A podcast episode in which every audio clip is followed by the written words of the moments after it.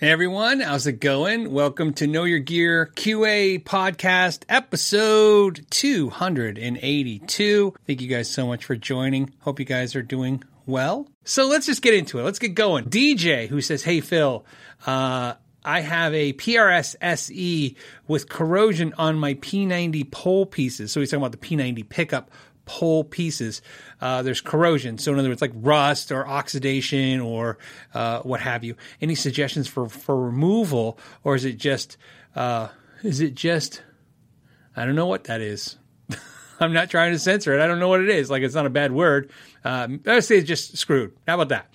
Um, the answer is I don't know what pole pieces because I don't know what kind of pickup. You said it's the SE. I don't know what they use. So sometimes they can use like a uh, a nickel plated kind of uh, satin finish, and that's easier to clean. You can do that. Um, here's what I would do, and of course, if they're chrome, then it's different. But either way, what I would do is you can remove them from the pickup. So first thing um, use a screwdriver and raise them so you're above the, the plastic bobbin, the, the black or tan pa- plastic bobbin. Go ahead and use, like I use micro mesh. You can use that and just polish it. You can polish it with um, a microfiber cloth and some uh, some compound cleaner, some kind of compound that you like. Uh, Brasso, I use, uh, like I said, a lot of the Music Nomad products work really great f- for that. Uh, for doing that, they have a, uh, uh, a tube. I forgot what it's called. but there's a tube of cleaner that that uh, Music Nomad uses that I absolutely love. Like I said, I, I, swear by the Music Nomad cleaning supplies. I bought every single every single cleaning supply I've ever gotten from them, and I use. I buy the uh, the bulk ones, the huge ones. So I mean, I'm just telling you, that's it's just just like my string swing hangers. It's just something I use, and I don't have a whole lot of desire to try anything else because I'm really happy with the results. However, that all being said don't worry. Uh, you can take them fully out. Don't worry about unscrewing the, the pole pieces out of the entire pickup. By the way, um, all six of them, and uh, and I shouldn't say pole pieces; they're screws. Keep in mind they're essentially the same screws you're going to see in a, a humbucker pickup. But uh, since I saw your question earlier, I pulled this up so I can share with you. And I just want you to know that uh, this is StewMac. You don't have to go to StewMac, but as you can see, they're $1.19. Um, if you want, you can find them anywhere else. You can just buy replacement pieces. See, flathead screw right there, unscrew it. Like I said, try to clean yours up. It's great. If not, don't worry about it. There are probably suggestions in the comments too of other cleaners and compounds you can use. But me, I would just use, uh, me personally, um, I would probably just use one of my micromesh 12,000 polish sheets and just polish on it a little bit. Uh, and because I'm refraining from it, I feel, I feel a little guilty not telling you because um, I know it triggers some people in the internets. But I would use steel wool as well. But I'd like to point out that I wouldn't use steel wool on the pickup. I pull the, the screw out of the pickup and I wipe it with steel wool, and that usually cleans it up. Now, if it's chrome, if it's chrome, then uh, it sometimes will work, but sometimes it doesn't because the chrome will chip off. And in that case, uh, you can just buy new ones.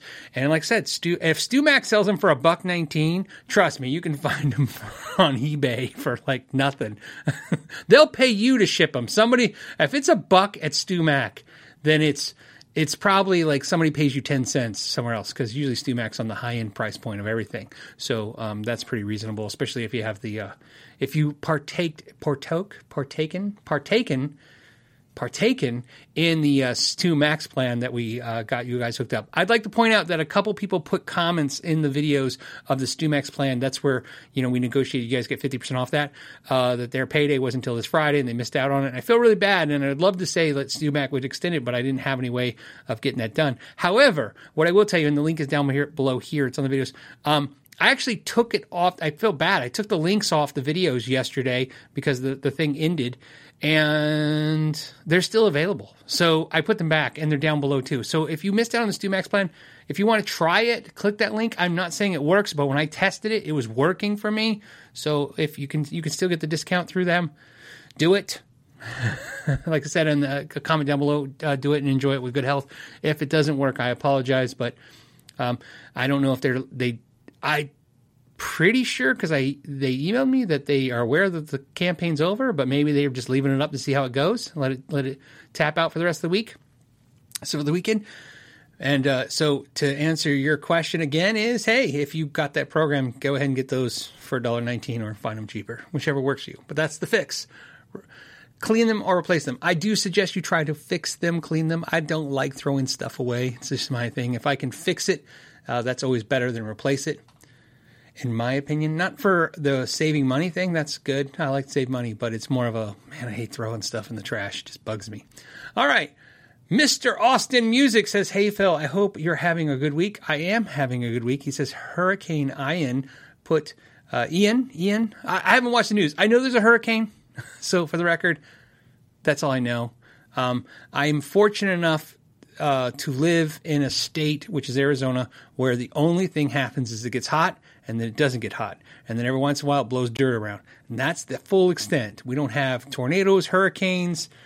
You can say we have uh, monsoons, but where I live, those are, they're not really, that's not a real thing. Like they, it rains like a little so, um, so stuff like that. And I don't have any family in Florida. I have some friends, but um, everybody I know said they were okay. So, anyways, he's talking about the hurricane in Florida.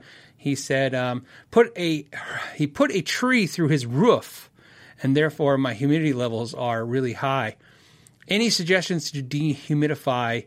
Uh, uh, basically his guitars. Um, I am, of, of, course, I live in the exact opposite situation as you, so I'm always trying to put humidity into something.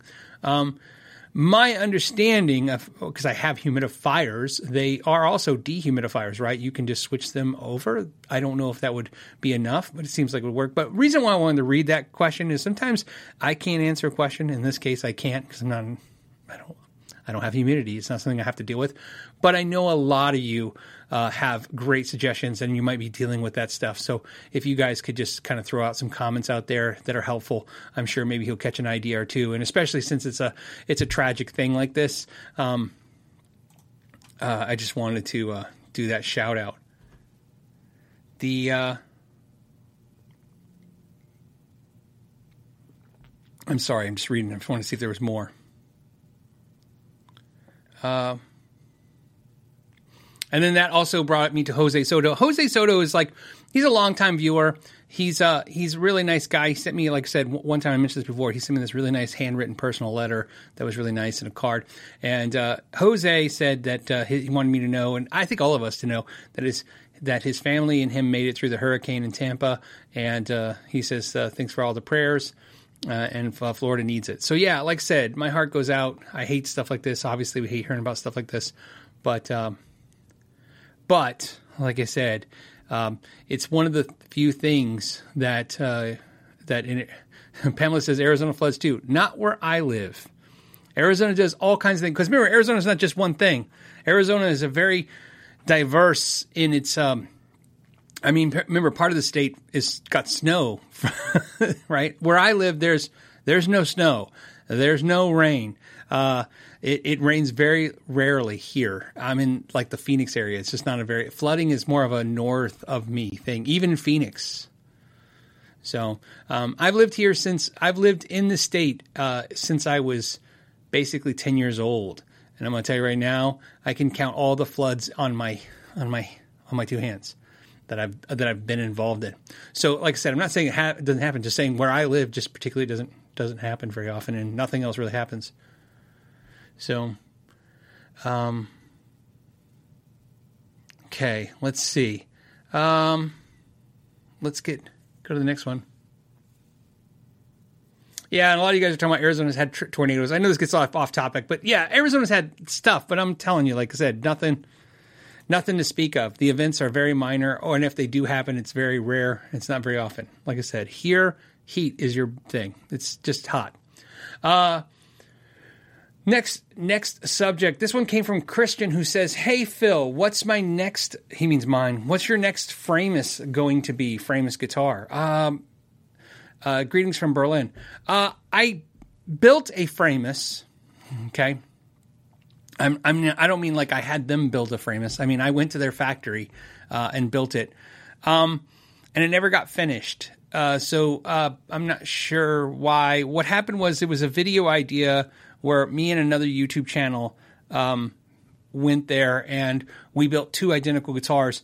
Um, and his had humbucker humbucker, and mine had humbucker single single. And I think his was like alder with a maple neck, and mine was mahogany with a maple cap. And and a ma- and a mahogany neck, and um, I think his was b- bolt on and mine was set neck, or maybe it was vice versa. I can't remember the combination. Basically, we had two identical guitars made from a Framus model, and then his was specked out. I think like a Strat, and mine was specked out like Strat specs, like, and mine was uh, specked out like Humba, uh, Gibson Les Paul, and I can't remember. Maybe it was backwards.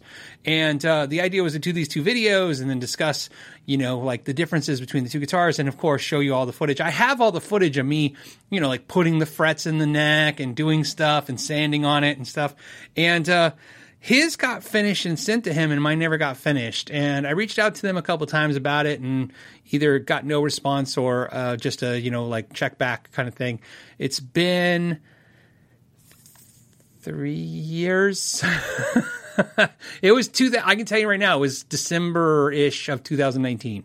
So that'll give you a reference. So what is that? 2020, 21, 22, coming up on 2020. So 2020, 21. Yeah. So it's coming up on three years. So I'm thinking the guitar is never going to get made. So obviously I'm never to, I'm not never like I'm never to do it, but I'm not to buy a Framus until they finish this. And that one, by the way, I, j- we had to buy those. They weren't like gifting us those uh, guitars. They were selling them to us at a artist pricing, which is just, just below, just, it's below dealer cost, obviously, because we're to be using them for promotion as well. But you know, it was uh, it was a pretty heavy investment of my time, and was a pretty heavy investment uh, uh, of you know everything. And then of course, you know, it's uh, even at artist pricing, you know, those guitars are expensive, so it's not like it's cheap by any means what I have to pay for the guitar was done. I would gladly pay and have the guitar done.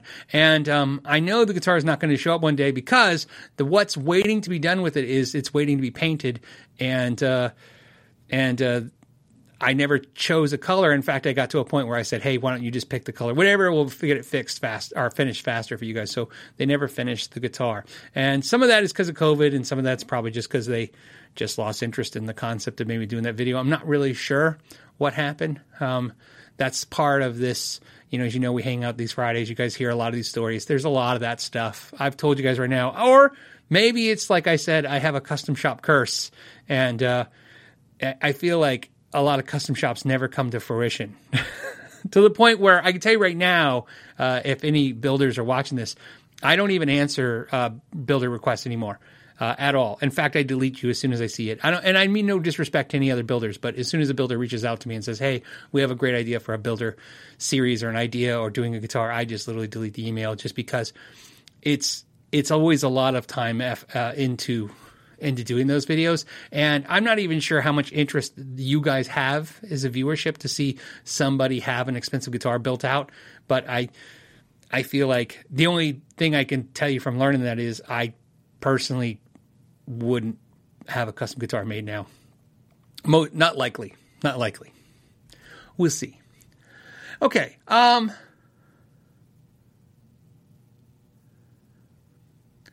Neuroapathy says, Why do you think Joe didn't want to disclose how he paints his guitars? So, what uh, neuro, neuro, I hope I'm saying that right, neuroapathy is talking about is uh, if you go to the Phil McKnight 2 channel, I put a link down below.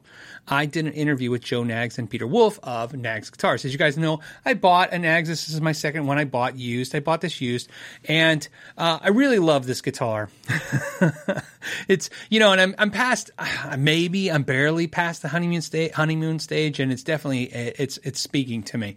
So I was so excited about it. Um, I reached out to Peter Wolf, who's one half of the Knaggs company, Joe Knaggs and Peter Wolf, and asked them if they would be part of my series of doing these interviews on my second channel, and um, and uh, they were apprehensive. They weren't sure what I was talking about, and and to to the, to their credit, you know I, you know, because I told them what I was interested in, and they were willing to do it. So they came on the, the video or did the channel. We did the video, and uh, you guys, uh, those of you who've seen it, know it's a really good interview um, uh, because um, they're very candid. I know it's a good interview when my fear is that there might be backlash from things they say or do in the video because they say things that are. Um, let me put it this way. They have opinions and i don't think they held back on them. And if you agree with their opinions or disagree i don't i don't know if that matters. What matters is is they weren't sitting there just telling you stuff. You know they weren't trying to sell their guitars. They were trying to tell you their story which i really really appreciate. Um, and uh, anyways uh, what the question was was I asked them how they do like tops like this, how they whoops, I'm pointing at it right now. I'm kind of pointing at it. It's right there. Uh, how do they do the double painted tops? You know, obviously I know a lot of you are like, well, they tape it off, but I don't know if you can tell when you will see when I do the review of this guitar. There's a binding in between those two colors there's binding in between those two colors. And then on top of that, they do wood stained ones. And again, they're bound and it's very tricky. And I've been to, uh, now after this weekend just passed, I've now been to 35 factories around the world that build guitars. And, um, and uh, I've never seen anybody do that before them for sure. And I've seen some people do it since, but uh, the level in which they do it is uh, awesome. So I asked them how he got the idea. Now, the question is framed that I'm being asked right now is why didn't I ask him or why didn't he want to say how he did it? Well, I think it's because he, he doesn't want to give away his trade secret. But uh, I didn't press him on why how he does it because all I really wanted to know in that interview, this is just backstory for those who've seen it or may see it later, is I want to know where he got the idea I find that question is very powerful because it puts somebody in a position to either lie to you, in other words, like, how did you, where did you get the idea to do this? They're going to have to tell you, like, I saw somebody else do it and I copied them, right? Or, or they're going to say, uh, I don't know. And then that tells you a lot too. Like, how do you not know where you got the idea for such a cool thing? And, um, and uh, he told the idea where he came up with it and how he decided how he was going to execute on it and that's all that really mattered to me was i was curious if he was going to say like i once saw a luthier at you know at, at some music conference and you know because there's a lot of times that's what happens a company sees a small luthier do something really cool and then they go okay i'm going to do that so i was just really curious about that i don't really care how he does it because uh, I don't think a lot of people are going to want to do it. It's a lot of hard work. That's why their guitars are expensive. That's it's a lot of work. You can't just grab somebody off the street and uh, say, "Hey, start doing this." So, all right, uh, okay.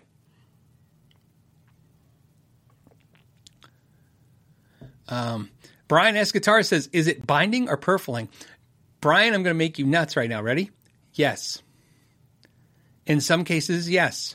To both depending on it what it is. If you're looking at them, if you go online and look at Knaggs guitars, you'll see sometimes it's binding and sometimes it's purfling. That's why I'm curious about it because it's there's they're doing it multiply different there's different ways they're executing on what looks like the same look on different guitars. Very interesting. So, there you go. Um let's see. Okay, hold on. We'll be right back. Ever wonder how your favorite entertainers and athletes made it from childhood to the spotlight? Join me, Nashville based entertainment reporter Jennifer Vickery Smith, as I chat with moms of entertainers and entertaining moms on my hit podcast, Got It From My Mama. You'll hear delightful conversations with moms of everyone from the Jonas Brothers, Luke Bryan, Kelsea Ballerini, Steph Curry, Travis Kelce, and so many more, sharing the journey from a perspective only a mama can share. New episodes weekly as we share the best conversations of family, faith, and fame on the Got It From My Mama podcast.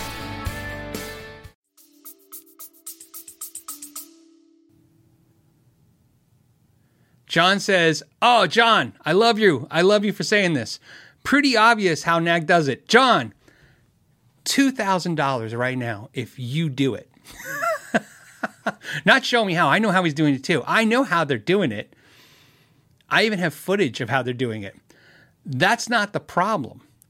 How are they not messing it up? I mean, it's a tape line. It's a tape line very easy, especially on on on paint, but on stain gets a little tricky. They have a little trick to execute it that tight those are tight, tight tolerances. You have to see these up close to see what we're talking about. This is crazy. And I know the answer, by the way. I know how they're doing it because um, I have footage of it. but after you see the footage and you see how they did it, you go, yeah, you could do it, but you're going to have to do it a bunch of times before you can get it right, get it that clean. That's why no one wants to do it. It's a mess because what uh, what you're missing is knowing how to do it doesn't matter. Here's what really matters. It's very expensive to get that far into the part of a guitar and mess it up and have to start again. It's really it's a really horrible process because remember you have people stacked up and and waiting for guitars the high end guitar market, if you notice, I if you notice, I I, I tend to go with like my at the whim of what I'm interested in at the moment. So, for instance, sometimes I'm just interested in inexpensive guitars, and we talk about that on the channel. There's lots of those videos, and I do them. And then sometimes all of a sudden I'm on on this kick where I'm always looking at expensive guitars, and I always love it because people always go, "Oh man, enough with expensive guitars," or "Oh man, enough with the inexpensive guitars." But the reality is, it has nothing to do with that. It has to do with just I, I'm really interested in how somebody makes a guitar inexpensively and does it well. I think that's a really interesting, uh, a really amazing thing that they do. And then and then I'm interested in how they make a high end guitar because high end guitars have a place besides just being expensive and for people who can afford them. You understand that ideas tend to come from top to bottom. And what I mean by that is especially like paint jobs and things like that. You know, you don't see, like, you have to understand when you get a car, like a production car, and it has a cool color on it, and you're like, wow, that's a cool color they did this year. Most of the time, somebody from that manufacturer saw at a car show a custom builder do a cool color, and then they kind of get the idea. That's how the ideas flow. Usually, it flows from like like I said, top to bottom. Uh, companies like Knaggs, companies like Parker that I've talked about, um, companies like uh, you know I don't know, name a ton of them. Paul Reed Smith. They tend to um, do something that is cool because because they can because it's expensive guitar and there's no expense blockade. In other words, they can do whatever they want, and then inexpensive guitars copy it. For instance, for instance, look how many now affordable guitars have beautiful veneer tops. And they have those because, again, they get inspired by the looks of the expensive guitars and they emulate those. And next thing you know, you have a guitar that's affordable that looks great. And you know this is the true because anyone who's been in this guitar industry for a long enough time, keep in mind the industry is not that old as a whole, right? Um, you you understand that inexpensive guitars used to look very inexpensive. They used to look that way. And that isn't the most important thing, but it is kind of important because this is a feel thing, which means how you feel. You know, you have to be, it's an emotional response to something. Um, you know, otherwise, just put strings on a two by four and call it a day. That's fine, but sometimes there's a artistic uh, thing to this, and you need artists to do this stuff. And then, of course, the mass produced manufacturers will come at it and kind of copy it and make it affordable. And as someone who's been around this industry and looking at stuff, um, it's really cool to see how that goes. It's very rare do I see an inexpensive mass produced company do something that the high end companies take notice of and start emulating. It always works the other way around. So let's see. All right, hold on. Just reading some of the stuff to see if there's any. David says, I love it with David. No offense, I'm going to call you a little bit. I love when people say, So what you're saying, I always, uh, I just got to tell you what I always say. Whenever someone says, So what you're saying is, that's usually never what they're saying. so he says, So what you're saying is there aren't a ton of original ideas in this industry. That's absolutely the opposite of what I'm saying. But that's what you're rephrasing it as. What I'm telling you is, is that um, the ideas usually start and come from a point of not worrying about what something will cost. When you get to sit down, imagine if I told you you had a million dollars to develop a new guitar. Not to redesign the guitar from from scratch, just come up with an idea of a guitar the colors, the way it's going to be, you know, the look, the design, the type of pickups. You know, the it seems silly, but you would literally just do whatever your heart desires. Now imagine you're in the same room and I come in and I say, "Okay, I want you to design a guitar. I want you to come up with a guitar, but I need this guitar to sell for $399. and you're going to start making a lot more different decisions, not only the quality components, but just by design. Like I said, it's a design. When you worry about the price of a guitar to the point and this manufacturers do, as we know, even Paul Reed Smith, and I just using them as a reference because he's the most vocal about it. Um, when you worry about the price of guitar to the point where you worry about how long the CNC machine runs, that tells you a lot. When they're like, "Hey, if we do this, the machine runs for two hours. If we do this, it runs for an hour. Therefore, we go to a you know a lower." Uh, lower, I don't want to say lower quality design, but for the lack of a better uh, way of saying it, a lower quality design. So uh, again, there's a reason. I will tell you that for those of you who are like, I would never buy a three thousand dollar guitar. I totally understand that. Totally, I I actually understand on probably more levels than any other statement out there. However, what I will tell you is the I believe this. This is my opinion. Your ability to not have to pay three thousand dollars is because three thousand dollar guitars exist, not the other way around. In other words, people can make guitars affordable because they can emulate guitars that are not affordable, and that's how that's what they do, and that's what motivates them. Um, it's they the desire. That's why a lot of manufacturers use that same strategy of making these high end, you know, custom crazy creations that get us like talking about that because we talk about it and then they make a sub price and a sub price and a sub price and at some point you find the price that makes you you know comfortable. I think it's i like the word comfortable more than you know just what you can afford. A lot of people can afford more than they spend. They just don't feel comfortable spending more even though if they can afford it. And um and uh, I think, like I said, what you see is you see exactly that. Sometimes it's like I always wanted. Think about this. There's people who who uh, using Fender as example, people who grew up wanting a certain type of Fender, they couldn't afford a Fender, so they bought all these weird brands that were copies of Fenders that didn't look quite right, and they never felt really like they had the right thing. And now, in today's age, you can buy exactly what you want that looks exactly like the thing you want, but you don't have to pay the price you don't want to pay. You can pay whatever price you want. That's why the one thing I've really never connected with on the audience as a whole, so you know, is the complaining of price point in the idea that it's like somehow you're being wronged when I don't understand when there's every price point available. As I point out to oh my any friend that would ask me, it's like, hey, what's a good guitar for this price point? And I'm like, you can have anything you want for every price point. I can absolutely show you. In fact, if that's a video series you'd be interested in, I, have done the ones about 500. I would love to do a video where I just literally you pick a price point, every price point, and I will show you you can find a quality thing in that price point. I honestly believe if you gave me 100, it has to be $108 because taxes. If you gave me $108, I believe I could find you a decent guitar uh, at a local store today without even trying. I'm not saying it'll be a great guitar, but it will be decent.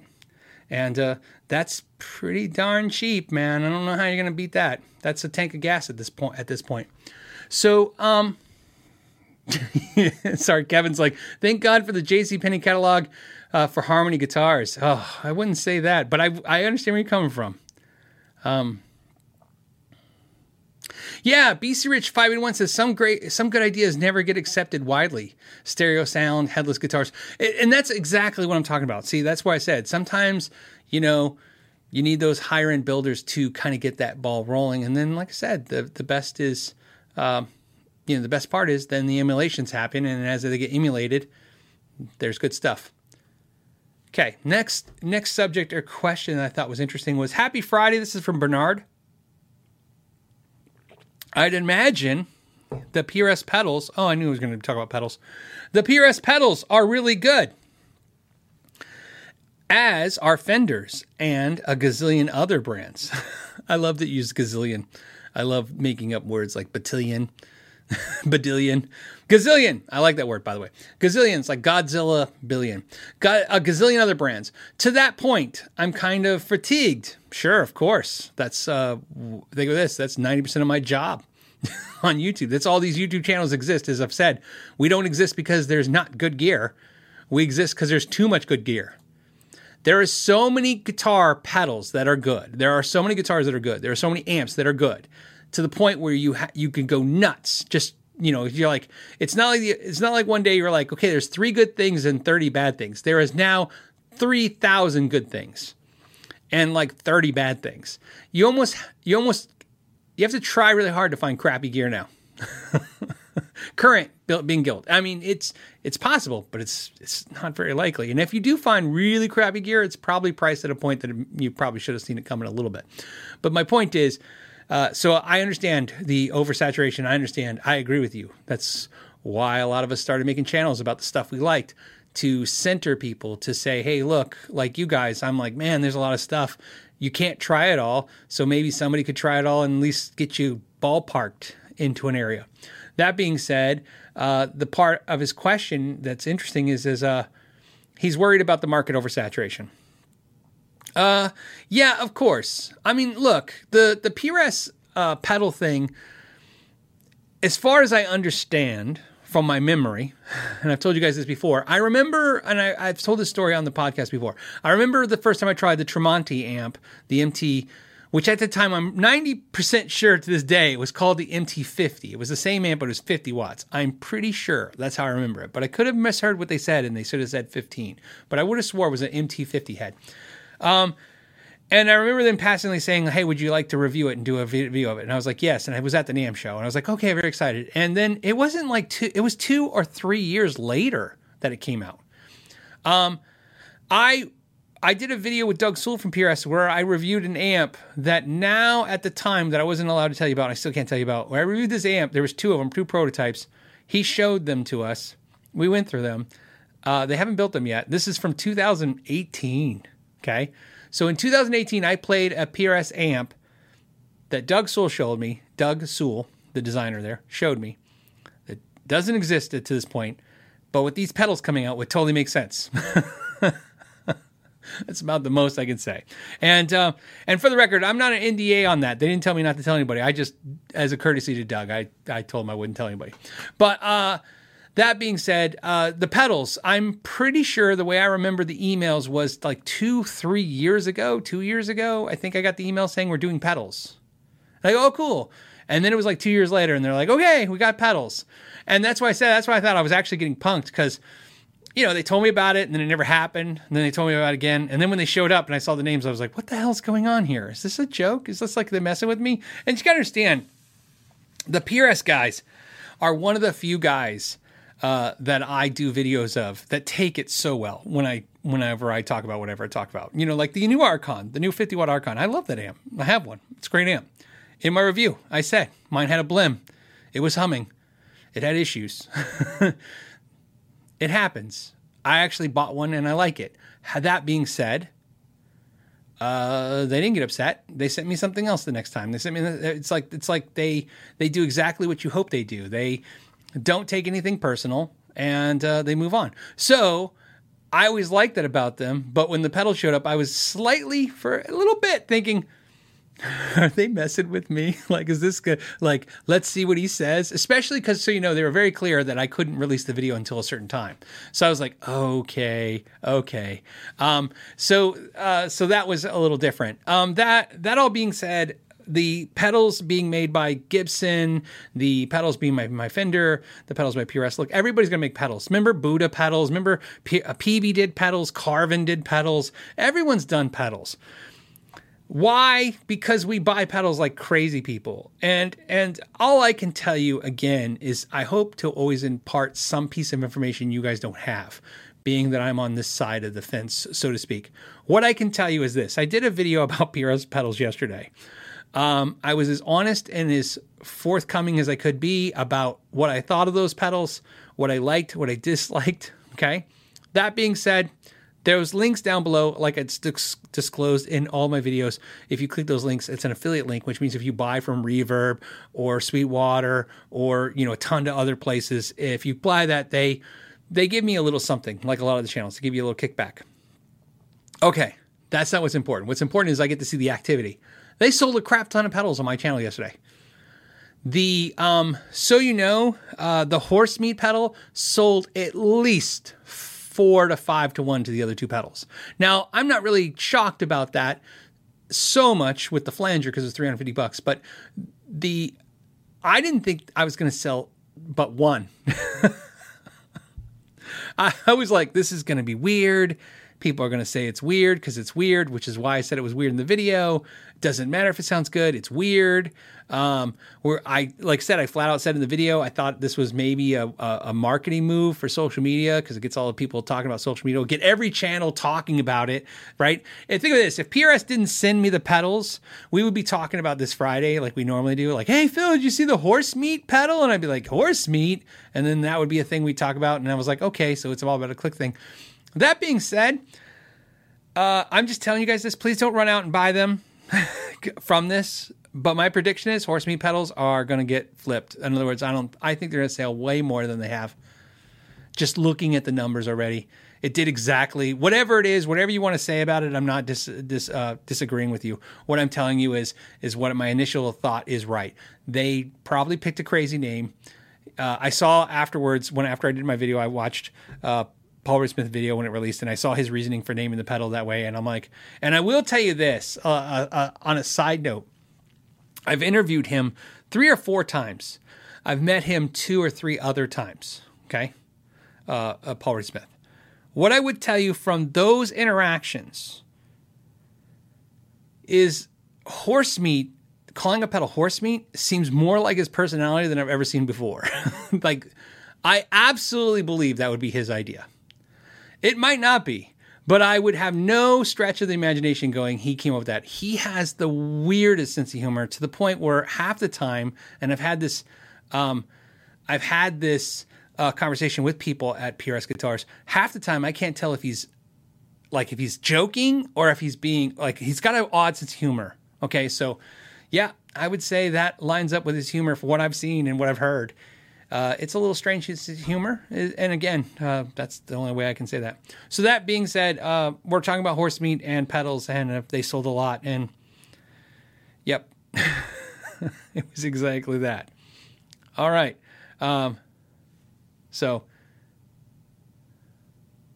Oh, uh, Lunamatic, thank you, man. Great question. Uh, Lunamatic says, "Did I learn something new from watching his uh, pedals?" Hmm. Well, I didn't know why it was called horse meat.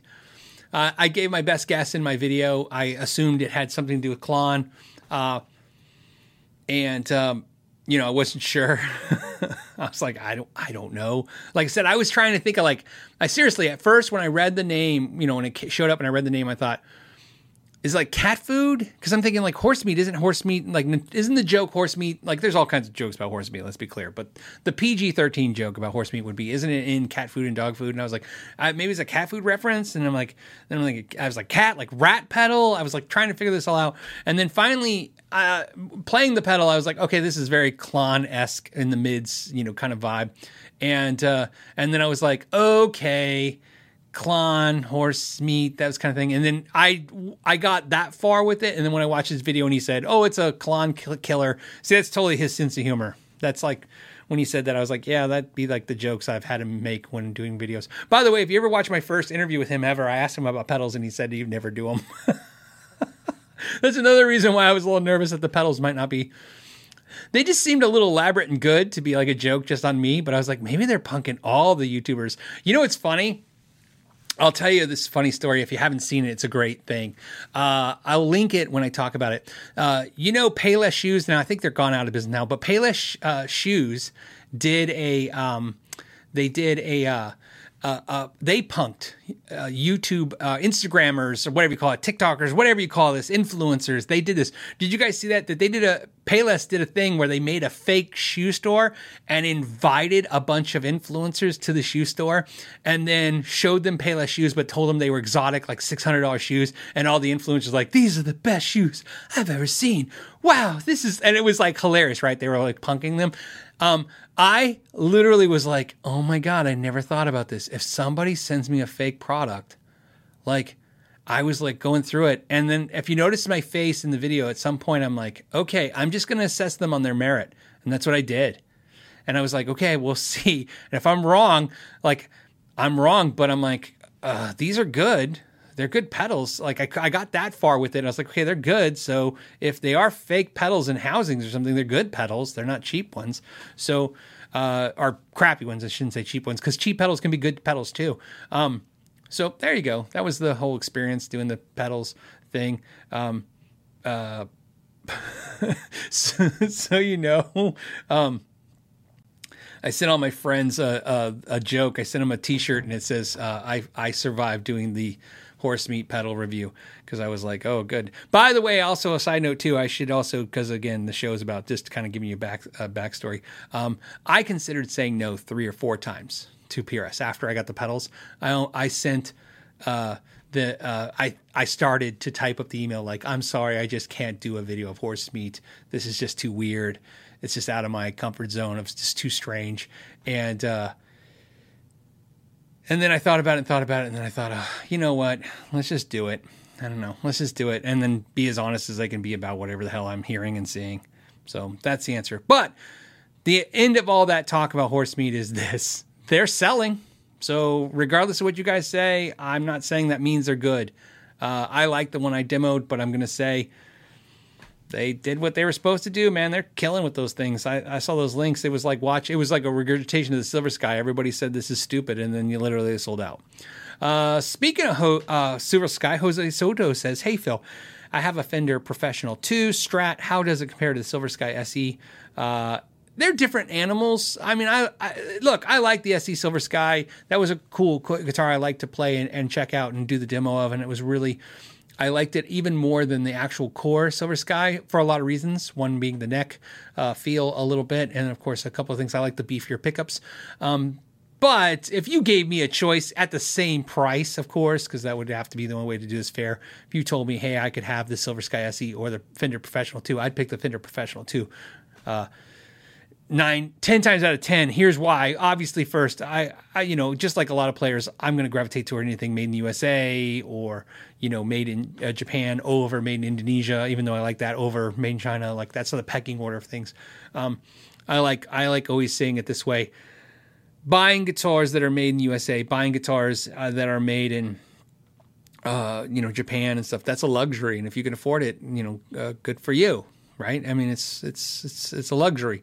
And um, I'm aware of that because of the fact that I couldn't always do it. So it was just one day I was like, okay, I'm going to do this. I'm going to, you know, I had a Mexican Strat forever that I loved. And then finally the day I got to buy an American Strat, I could, it's not because I thought it was better. It was just because it was like, it felt like something, you know, it felt like a, you know, more exotic purchase. So that being said, there's a little bit of that over the fact, but actually just so you know, I prefer the specs on the professional 2 uh, Fender over the Silver Sky. The the only negative I've ever stated in any video, and I'll stick with now, which is with the Silver Skies, is that they are very, very, very choice. All the choices are John Mayer choices for John Mayer, and I obviously don't play obviously not only the same way as him. I don't do that, but I mean I don't obviously we. In other words, if we were hanging out talking about guitars, he would have a different affection for certain guitars than I would, and so on and so on. There's certain things I like about neck necks and and feel and stuff that obviously he has a different and he has a different, totally different style of playing guitar. I mean, besides the fact that he's just a crap ton better, he's it's a different style. So, all right, um, let's hold on a second. Let's uh Let's do Antique Rocker says PRS, Gibson, and Fender have all entered the pedal market. Oh man, see, this is what PRS did this week. They're becoming a smarter and smarter marketing company. I can tell. I mean, there's no way. I look. Side note. I reviewed the Lawrence Petros 74 Deluxe pedal. That was a fantastic pedal. It sold quite a few uh, at least from what I can see from my affiliate links. Obviously, Lawrence is a friend of the channel. Obviously, he makes good stuff, or at least it's obvious to me. If it's not obvious to you, he makes great stuff. There was no discussion really that week of his products.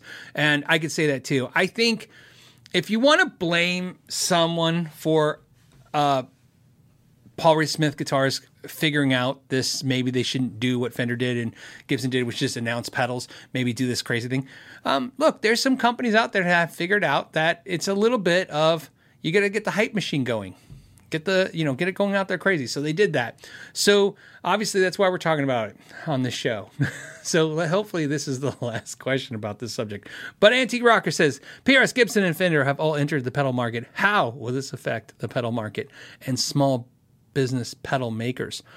Um, uh, I'll tell you the same thing I told uh, a friend who owns a pedal company uh, when they were talking about you know the longevity of pedal companies and stuff. And here's what I will tell you, this antique rocker. I'm gonna say the same thing to you. Um, it doesn't do anything negative. Here's why. Um, people buy things for all kinds of reasons, and people who are going to buy PRS pedals buy them for a ton, a plethora of reasons. One, because it has a goofy name called horse meat, and they just want to tell their friends they got a horse meat pedal. Um, two, uh, their PRS, uh, you know, term, the internet term fanboys. Fine, I'm a fanboy of almost every brand, so throw the insults this way, please, because I could care less.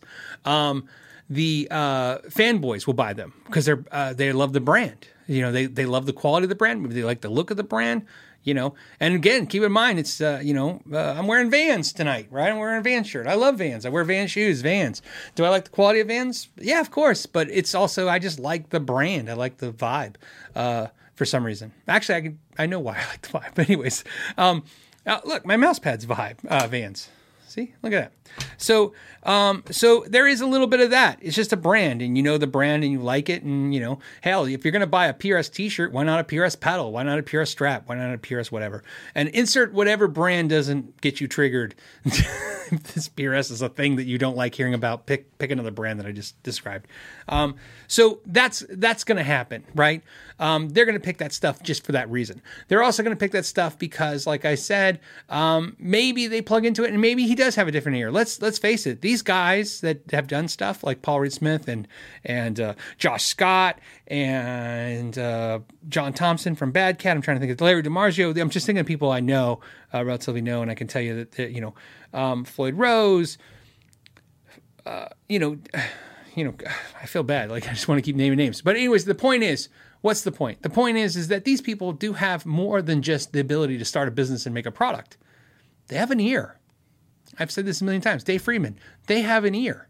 More than they have the ability to make something, they have a sense of when it's right to be made. In other words, when it sounds right. Paul Reed Smith, in my opinion, has an ear. I mean, he does find a, a, way to make something sound really good. Some people don't love his guitars, and some people do. The fact that somebody doesn't like it does not prove that he doesn't have a good any talent uh, to to design something. Uh, he does because obviously people connect with him and connect with what his sounds. Artists do. So you name it, so that being said, that's where the cash in of that is. Fender is definitely the same thing. Fender putting its brand on a pedal is no different than putting on a t-shirt or anything else. Just people are are into Fender. Again, call them fanboys. Again, I could follow that. I'm a Fender fanboy as well. Um, and uh, that all being said, there's a different thing of that. That once those companies, in my opinion, once those companies cash in, in other words, once they once they tap that market, they're not going to chase that market. There's there's a there's a problem with pedals and Fender and Gibson. Let's just talk about Fender, Gibson, and PRS for a second, and pedals and the problem with pedals. Let me. We've talked about the size of companies, and I've told you before that, like, let's say Gibson's like basically a billion dollar company, and Fender's a billion dollar company, or damn near close. Uh, and Paul Reed Smith, maybe if I was going to guess now, maybe they're going to do ninety million dollars. Uh, maybe they do 70 80 million dollars. Doesn't matter. It's definitely over 70 million. Let's just say that. I can it's safe to say that prs is definitely a over 70 million a year company for sure. Look at somebody of a pedal company that I think is extremely successful as a pedal company, maybe JHS pedals, Keeley pedals. Again, I don't know their numbers. I'm going to throw a guess. I'm just throwing guesses, but I feel pretty confident these educated guesses. These are sub $20 million companies. Okay. If they are over $20 million, it's barely. In other words, what I'm trying to say is they're never going to hit the they're never going to hit 100 million dollars uh, well i don't want to say never you understand. They're not likely to hit 100 million dollars like a guitar company that's selling $4000 $3000 guitars and $700 guitars. Just think about the ses alone the prs se guitars. The amount of guitars that they could sell at $600 a pop versus a pedal at $200 a pop it's just the market's not like that uh, for them. So what i mean by that as I sum up here, is that a lot of these guitar companies are going to make pedals because it's easy. They can make the pedals, they have the sources to do it, they have distribution, because that's a big thing. A big thing about PRS is that he has all these dealers. It's just one more thing that can sell. I mean, trust me, there's probably some PRS dealers watching this right now, and they're going to be nodding when I say this. Like, PRS doesn't just call up their dealer network and say, hey, we're doing pedals. So if you want one, let us know. It's, we're doing pedals. We're releasing it on September 29th at 3 p.m you you can you can order them now. You have to order this many of each one. It's a mandatory thing, right? Um, it was probably like there was probably no way that a dealer, in my again, actually, I'm not going to say in my opinion. I already know this to be true. I just know because I know the market.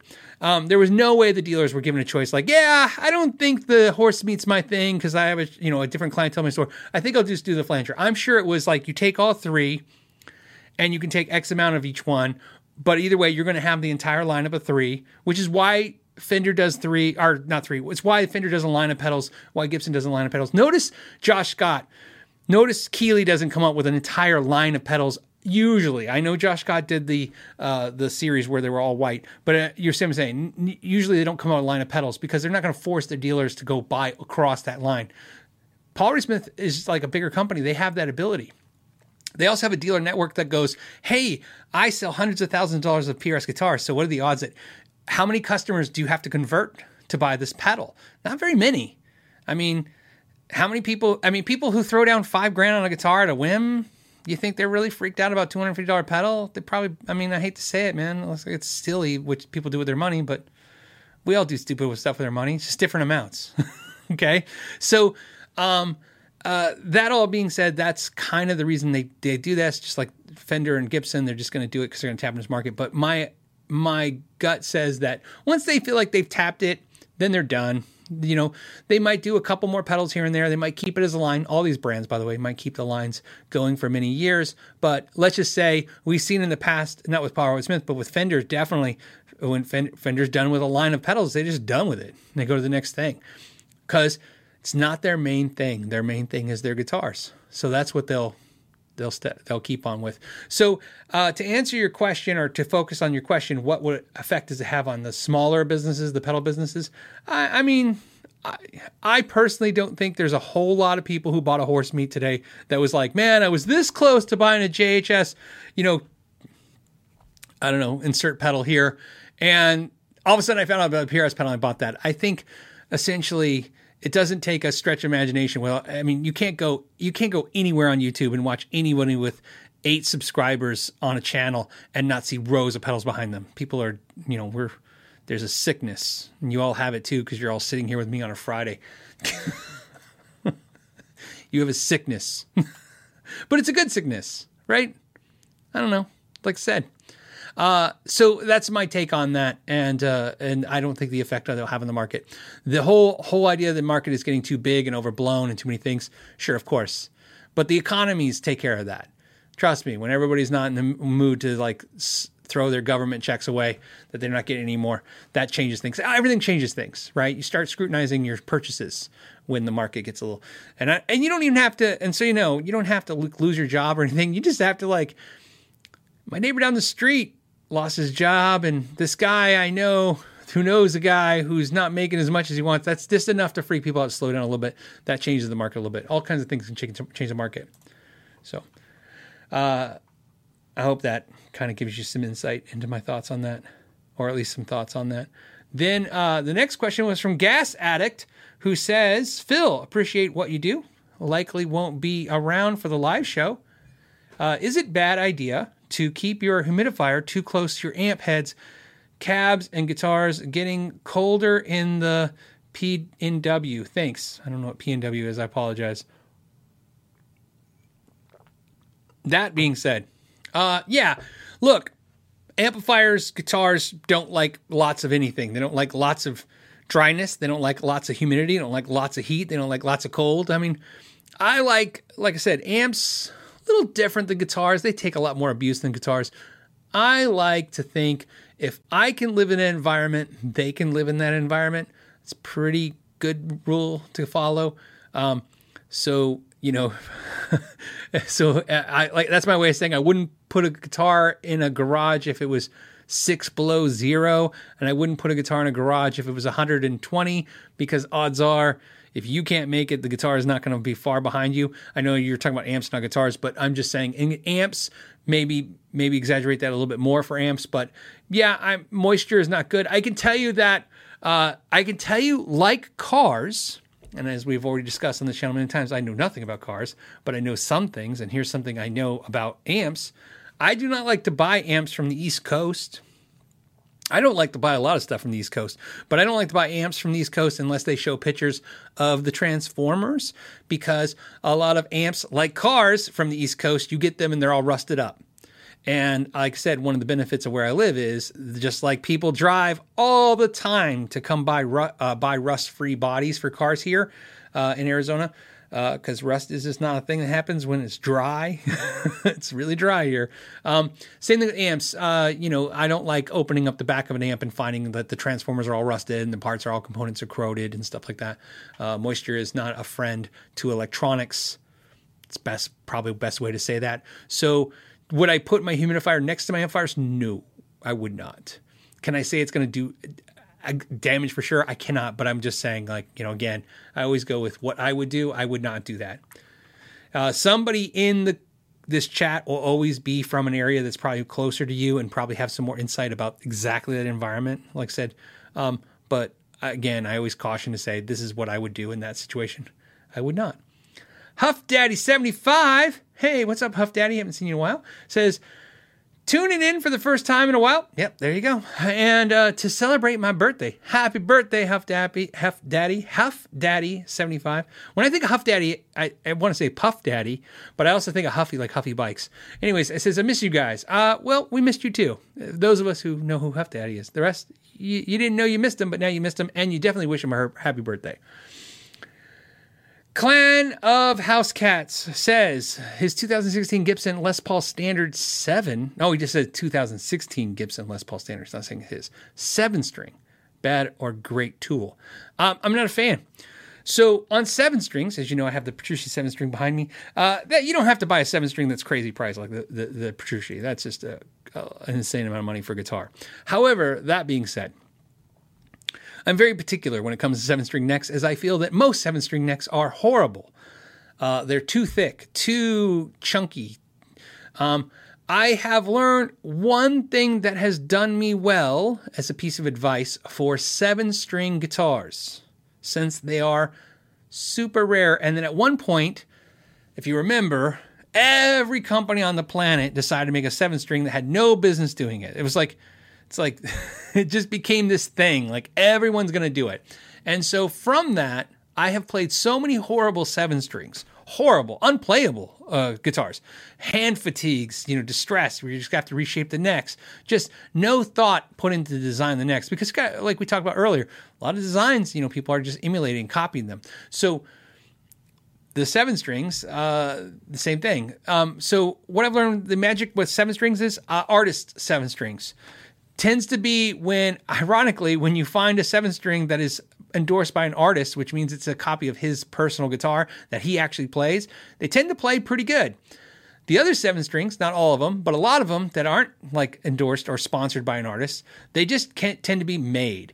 And that Gibson seven string was one of those. I thought the neck was a little chunky and um, it's not very pleasant. And for the price of that guitar, I think you can find a lot better seven string uh, single cut guitars on the market that will outplay it uh, for sure. The only appeal in my mind, in fact, you guys, some of you guys have talked about the PRS pedals being a cash grab. I would say, if in the same likeness, Gibson doing a seven string was a cash grab. Um, uh, literally, uh, you know, it's the they know there's a Gibson fan, they know there's a seven string fan, and therefore somebody with money will be parted with it. And then that was kind of like the thought probably put in that. Um, I think if a company really cares, especially Gibson's level, and again, I kind of hate calling them out on something I'm not 100% sure is this, this, because I'm just giving you my perception of what they did, um, which is, uh, you would think they would reach out to some artists and and have somebody help co-design the guitar and put it into practice and play it for a little while and see. Because, like I said, if you guys, I'm a seven string fan, I like them, but uh, those necks, if they're chunky and wide, they literally are hor- horrible. you will get you will get all kinds of issues with your your wrist, hand, and forearm. Uh, it's just a lot of work to, to play a thing. It's like it's just a lot of work. So um, there you go. So that's my that's my take on that. Um, collecting value, I would say it's a, a good investment because it's a seven string Gibson, and I would imagine they'll very rarely do that again. Whatever. I remember when they did it in 2016. Again, cashing on that. I don't know how many times they'll come come back to it because again, it's a very small market of people. I mean, if seven string market market's not a huge market to begin with, I mean, it's not small by any means, but I would imagine, think about this, there's more bass players than seven string players. So that gives you a reference of scale. There's probably, probably more left-handed guitar players than seven string players. Again, reference of scale. When you hear guitar companies talk about how hard it is to make a left-handed guitar for some damn reason, uh, you know, it's uh, but apparently, you know, you can make a seven string. Um, that all being said, the if that's a narrow market of seven string players, then imagine the skips and seven string players is an even smaller market. Vimps69 says, It was awesome seeing that influx of videos this week. Thanks for the great stuff. So, Vimps69, since you're kind enough to do a super chat and and, and make that assessment. Um, I feel good now because I've been talking to you guys. I feel like I feel like it's not like I've been lying to you guys. I just been holding all this stuff back that I wasn't allowed to tell you guys. Um, and I don't mean like tell you like I had co- deals with companies and I wasn't allowed to tell you what they were doing or what I was doing with them. That has nothing to do with it. All background stuff behind my channel. There was so much stuff happening in the last three months, right? June, July, and August. Those months in particular, I have done more work. no exaggeration. I've done more work in June, July, and August than I think I've ever done in my entire life and none of the fruits of that labor was was I was able to show you guys in any way. So every Friday on the show, I'd be like, "Man, it was a crazy week," and I'd like have a video come out, maybe two video guys, and I'm like, "I bet you they're like, what's what's he talking about?" So you guys know, at the same time, I'm I'm actually I pulled the trigger on like a dozen things. Uh, that's exaggerating, six things and of course, one of that is now you're going to see a lot of videos. You're seeing them now; they're starting to ramp up. Um, the process in which I made the, make the videos, I've been refining to a different way, so I can keep the my motivations. Because uh, again, to me, the most important thing for the video for me is my attitude in the video. That's more important than everything else. I, I kind of complain sometimes about editing time and cameras and all this stuff, but the reality is it's me. I got to be in the mood.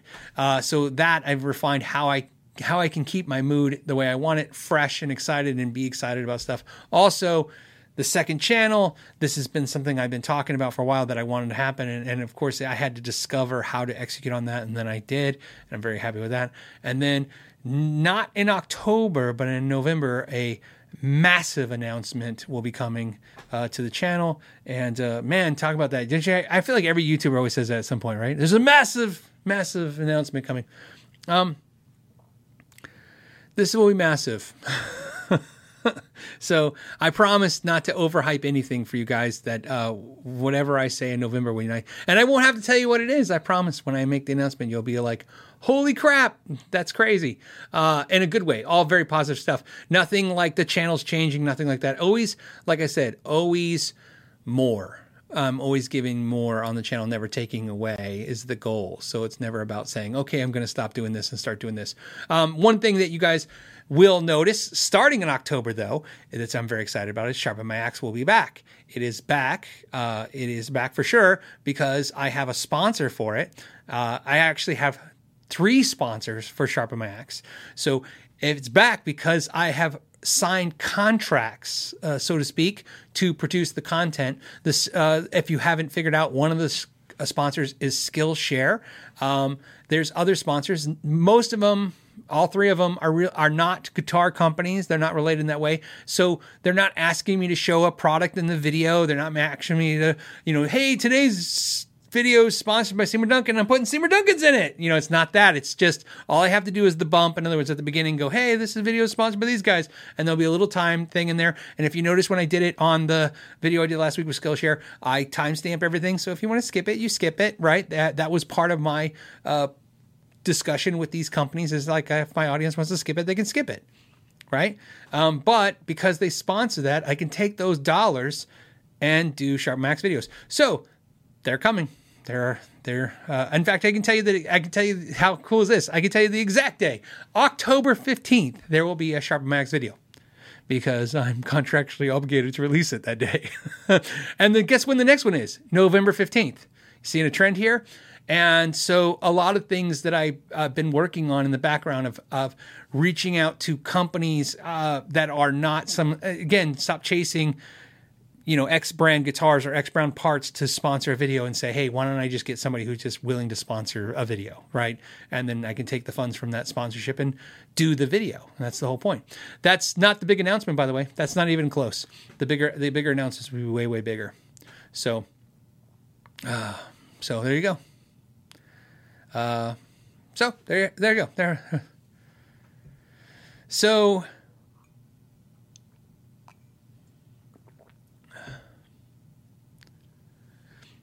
Sira, Sira, Sira says Skillshare uh, sponsors all my favorite YouTubers. You know the funny thing about Skillshare, the hard part with Skillshare is they make you do Skillshare. So obviously I did it. Like I said, I explained in the last video I used for lighting, which I think you might notice in the new videos, the lighting's changed. It's, I warmed up the colors and I did it for videos. And how, again, that was, I took classes. That's the one thing I gotta give them props for, man. There's there's no like I've I've talked to companies who are flat out just just say you like it or just show it, you know, whatever. And I'm like, ugh. They were the first ones like, okay, here's the you have to do it. you have to not only do it, but you have to be able to tell your uh, people in your audience what it is you liked when you were doing it. And I go, oh, that's pretty cool. I go, I got him credit for that. You know, um, I mean, I don't know. I thought it was cool. All right. Uh, let's see. Um, you know what I'll do? I'll do something fun. If you guys hang out to the end of this show, I'll tell you guys something crazy. Uh, it'll be a tease at the end, but it'll be fun. Okay, Grumpy Mike Guitar. What's up, Grumpy Mike? He says, I'm looking forward to watching the Joe Knaggs interview after this evening uh, feast tonight. I, am excited. Uh, I don't want to give too much away, but the interview, but the interview, like I said, very candid guys, very cool uh, guys. Um, so you know uh, uh, how I do those interviews is um, this is what I'm, I'm telling, because I'm going to have Ola um, uh, uh, Strandberg on the show. Uh, I'm going to have a ton. I have a ton of people signed uh, signed up or whatever, ready to do the show. The way I do the shows, which I hope you guys enjoy, is um, I flat out tell them that I will sign, which I do, a ver, uh, uh, an email non-disclosure agreement. What the non-disclosure agreement says is that I will not publish anything they say in the videos unless they approve it. So what happens in those videos is I say, look, let's have a frank, honest conversation. Let's have some fun. Let's talk. And don't worry, nothing that you say that could be, you know, problematic for you will be released. And what I've learned from that, because I've done it a lot of times now, is that most of the time, 99% of what we talked about, they say, yeah, I'm fine with it. Because they would never have said it because of this thought that, like, what if I say this, right? Um, and I find that once they see it and the care that I took with it, in other words, the idea of how it was presented to you guys, in other words, I, I'm not trying to like, you know, clickbait it out to them or do something crazy to them or make them look bad or make them look uh, different than they actually look. I find that they they always say yes. I've I've um, I can tell you right now uh, in the past of doing these interviews.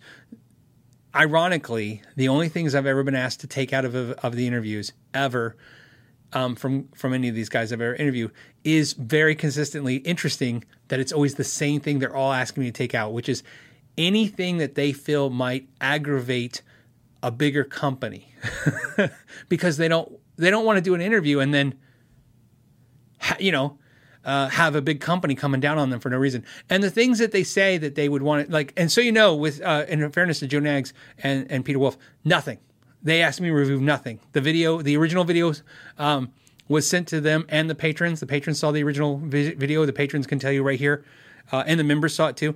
They can tell you right now that what was presented to you was originally the same version they were given out. Sometimes the version is slightly changed, but whatever's changed is always the same thing. They're like, "Hey, this we said this in the video, and we don't want to aggravate a bigger company with what we said." And it's never a, a secret piece of information. It's always like the way they said something.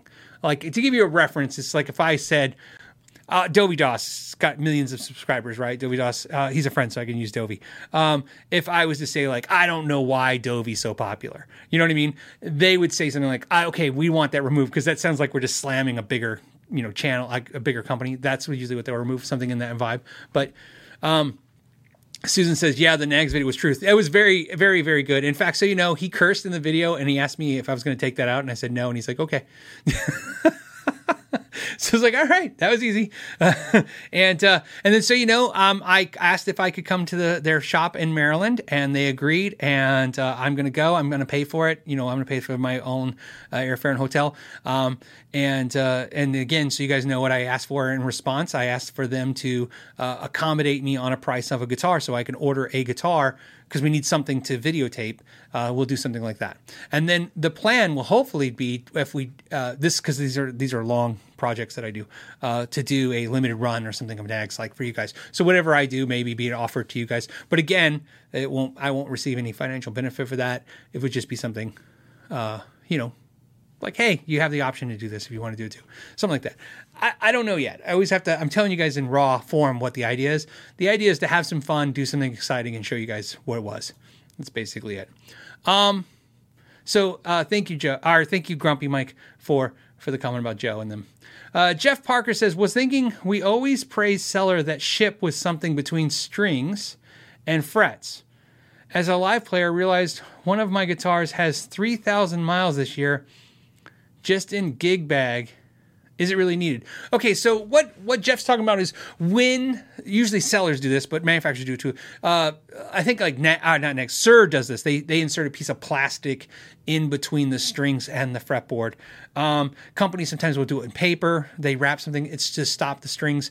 Um, in in my in my understanding of this, in my my thought process on this is really what it's meant to do is if the front of a case or box gets an impact that would, could cause the strings to smack the frets. Uh, those of you who have never had this, I had this happen done, or had this happen to me like 15, 20 years ago to an expensive bass where it fell over, you know, as sometimes they do. It fell over and it smacked something. And of course, the string dented a fret. Um, and um, I had to pull the fret and refret that fret. And, um, that that is I think the thought process is that the strings will dent the frets. That's part of it. I, I don't think they're worried about like the string scratching it. So to your point that hey, you've had your guitar and you travel with it in a gig bag, here's the major reason why I think they do it. One, I think anything that displays extra care in doing something is always good for the consumer in the end. In other words, it gives the consumer a different feeling, right? There's a feeling that you want when you buy something. Um, you want to feel that there was great care put into it. Some companies uh, really lean into this, and some companies don't. But I think that's a feeling. You know, you, you spending your money, you want to feel like your value was returned. And sometimes you want more than that, but you definitely want to feel like the value was returned. And so I think that's one of the reasons they do it. The second thing that's different, though, than you carrying a gig bag and being shipped is even if you're abusive to your guitar, you're going to do it. You're going to be, you're going to put more care into it than someone who's a, just a, you know, I don't want to pick on a driver, say like a driver, but you understand what I'm saying. Like the handlers and you know uh, that handle the boxes and stuff. I mean, they're they're in a hurry. There's you know there's just a lot of reasons why something can go wrong. So I think it's just an extra step of protection. To to answer your question, is it really needed? Well, that's the best part. It's probably not. Like we know, there's more guitars shipped without that than with it, and that's not a huge potential potential issue for damage. But I, I mean, if you know, I do it when I ship guitars. I tend to write, run a piece of paper or something in between the strings if I if I have it, uh, because I think it just you know again one more extra th- step. Um, when I sh- uh, ship, a, oh, that's a cool thing. We can segue to something cool. When I ship a uh, a guitar of mine to somebody, you know, usually sold through Reverb or or whatever source, um, I try to pack the guitar well. That's important. But then I try to put a little. I I actually have said this and I feel bad, but I tell my wife I go a little packing theater in there. I want you to feel like I gave a crap when I shipped this to you, and I don't mean because I'm a YouTuber and you're like got a YouTuber thing. I'm just period. I I want you to feel like I cared about what I was shipping to you. And I find that there's two things I've learned, and this is the best success I can ever, ever tell you guys uh, that if you can do it, execute on it every time, you'll be successful. When it comes to selling anything you sell of your personal nature as a business, I can care less. But as a personal nature, if you sell anything online, to do two things. If you do these two things, you will always do better. Ship it as fast as humanly possible.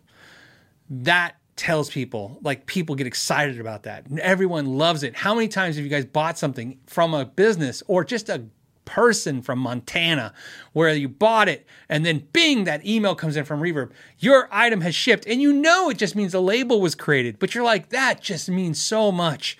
Wow he's already on it. They're already on it. She's already on it. Whatever. They're on it. One. Two when they receive the instrument when you feel like it's overpacked, overboxed, when you feel like there was a lot uh, of time put into that, you you feel like, you know, first there's probably not going to be damage.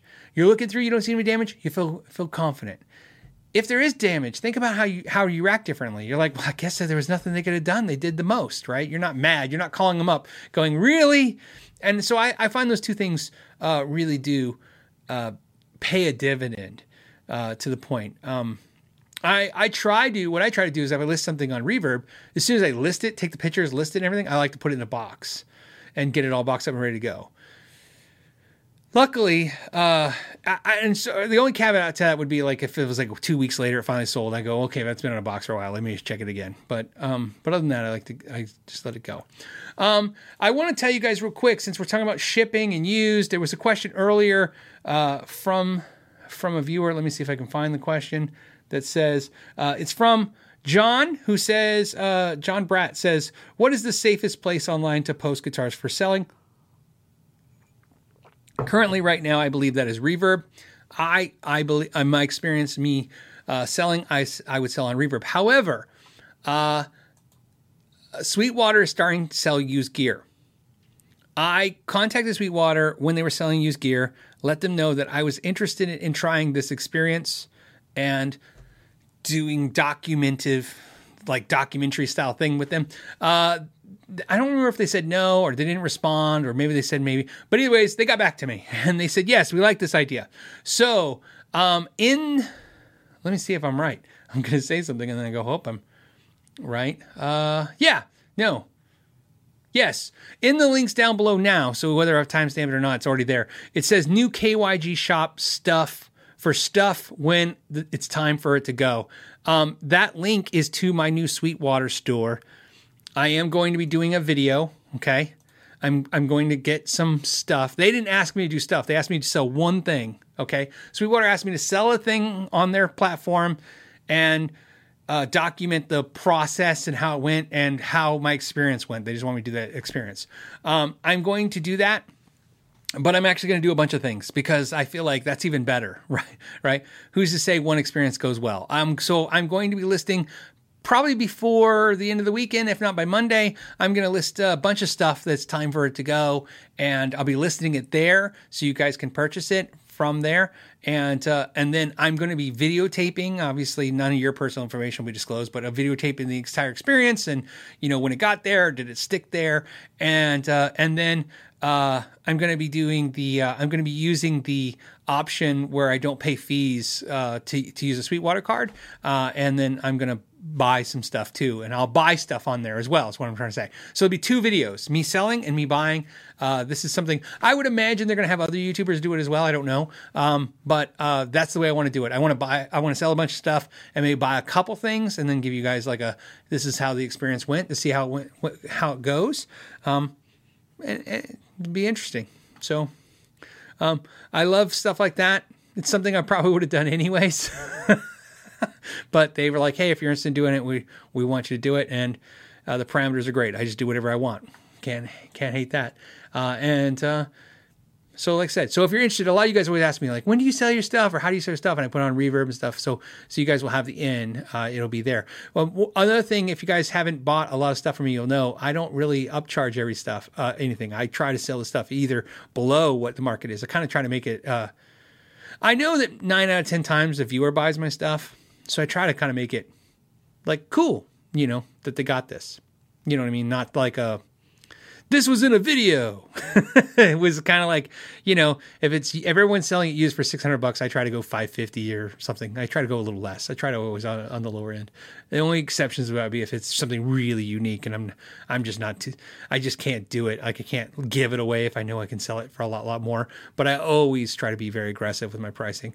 But I want you to be aware it's because of my YouTuber. if I wasn't if I wasn't if it wasn't like I felt like an uh like the audience is buying I like everybody else. I'd probably, probably try to get as much as I can for it. I don't think there's anything wrong with wrong with that. You try to sell it for the highest price, try to buy it for the least price. That's pretty much the market at, at play.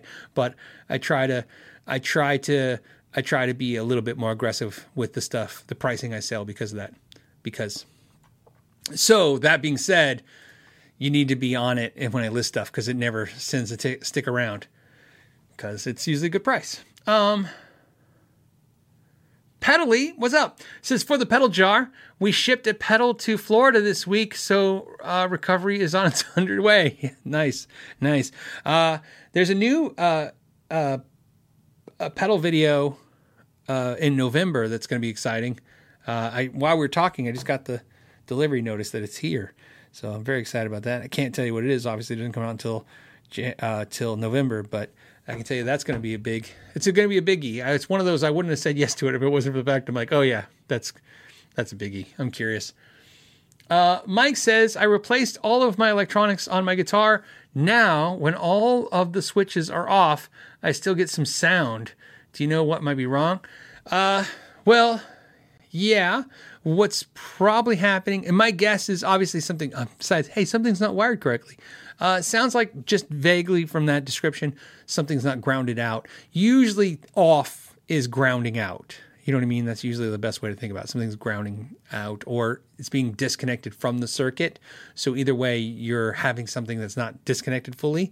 So, it's looped in incorrectly somewhere else or it's not being grounded out. My guess is it could be looped in somewhere. When you say switches are off, I mean, this is the problem with this question. It's a lot of the stuff like I just don't know when you're saying switches. Like, what are we talking about? Three switches? Are we talking about one switch? You said switches. Um, what I can tell you is is that uh, is that uh, make sure a lot of times you kind of work it out from what you're doing. Make sure you're using a diagram if you're new to electronics, and you can find the diagram for whatever you're doing. Uh, the best thing to do is try to find the guitar that's closest to your, to your guitar that has what you have, and then Google that diagram and pull it up. It'll help you immensely. I don't know if that's the best advice, but that's a good way to start. Fret Level Midnight says, Are you ever going to buy a Maybach? N- no. I know you like them. I do. Uh, the quality seems to be on par 5K plus Gibsons. So uh, I agree. I absolutely agree. Uh, and no, I have no in, uh, no no inkling to buy one. Uh, I told you I met those guys in Germany uh, at one of the events and I told you guys the story. I was very interested in buying one, and they basically, I understand what they were saying. They were, it was right. So you know, obviously, uh, again, let's be very clear. Uh, I went to, uh, I mean, literally, I went to Germany right when uh, uh, they did the play authentic, don't copy our guitars or we're going to kill you uh, video. I, I, don't I don't want to gonna get in trouble. That's not what they said, by the way. For the record, they didn't say they were gonna kill anybody.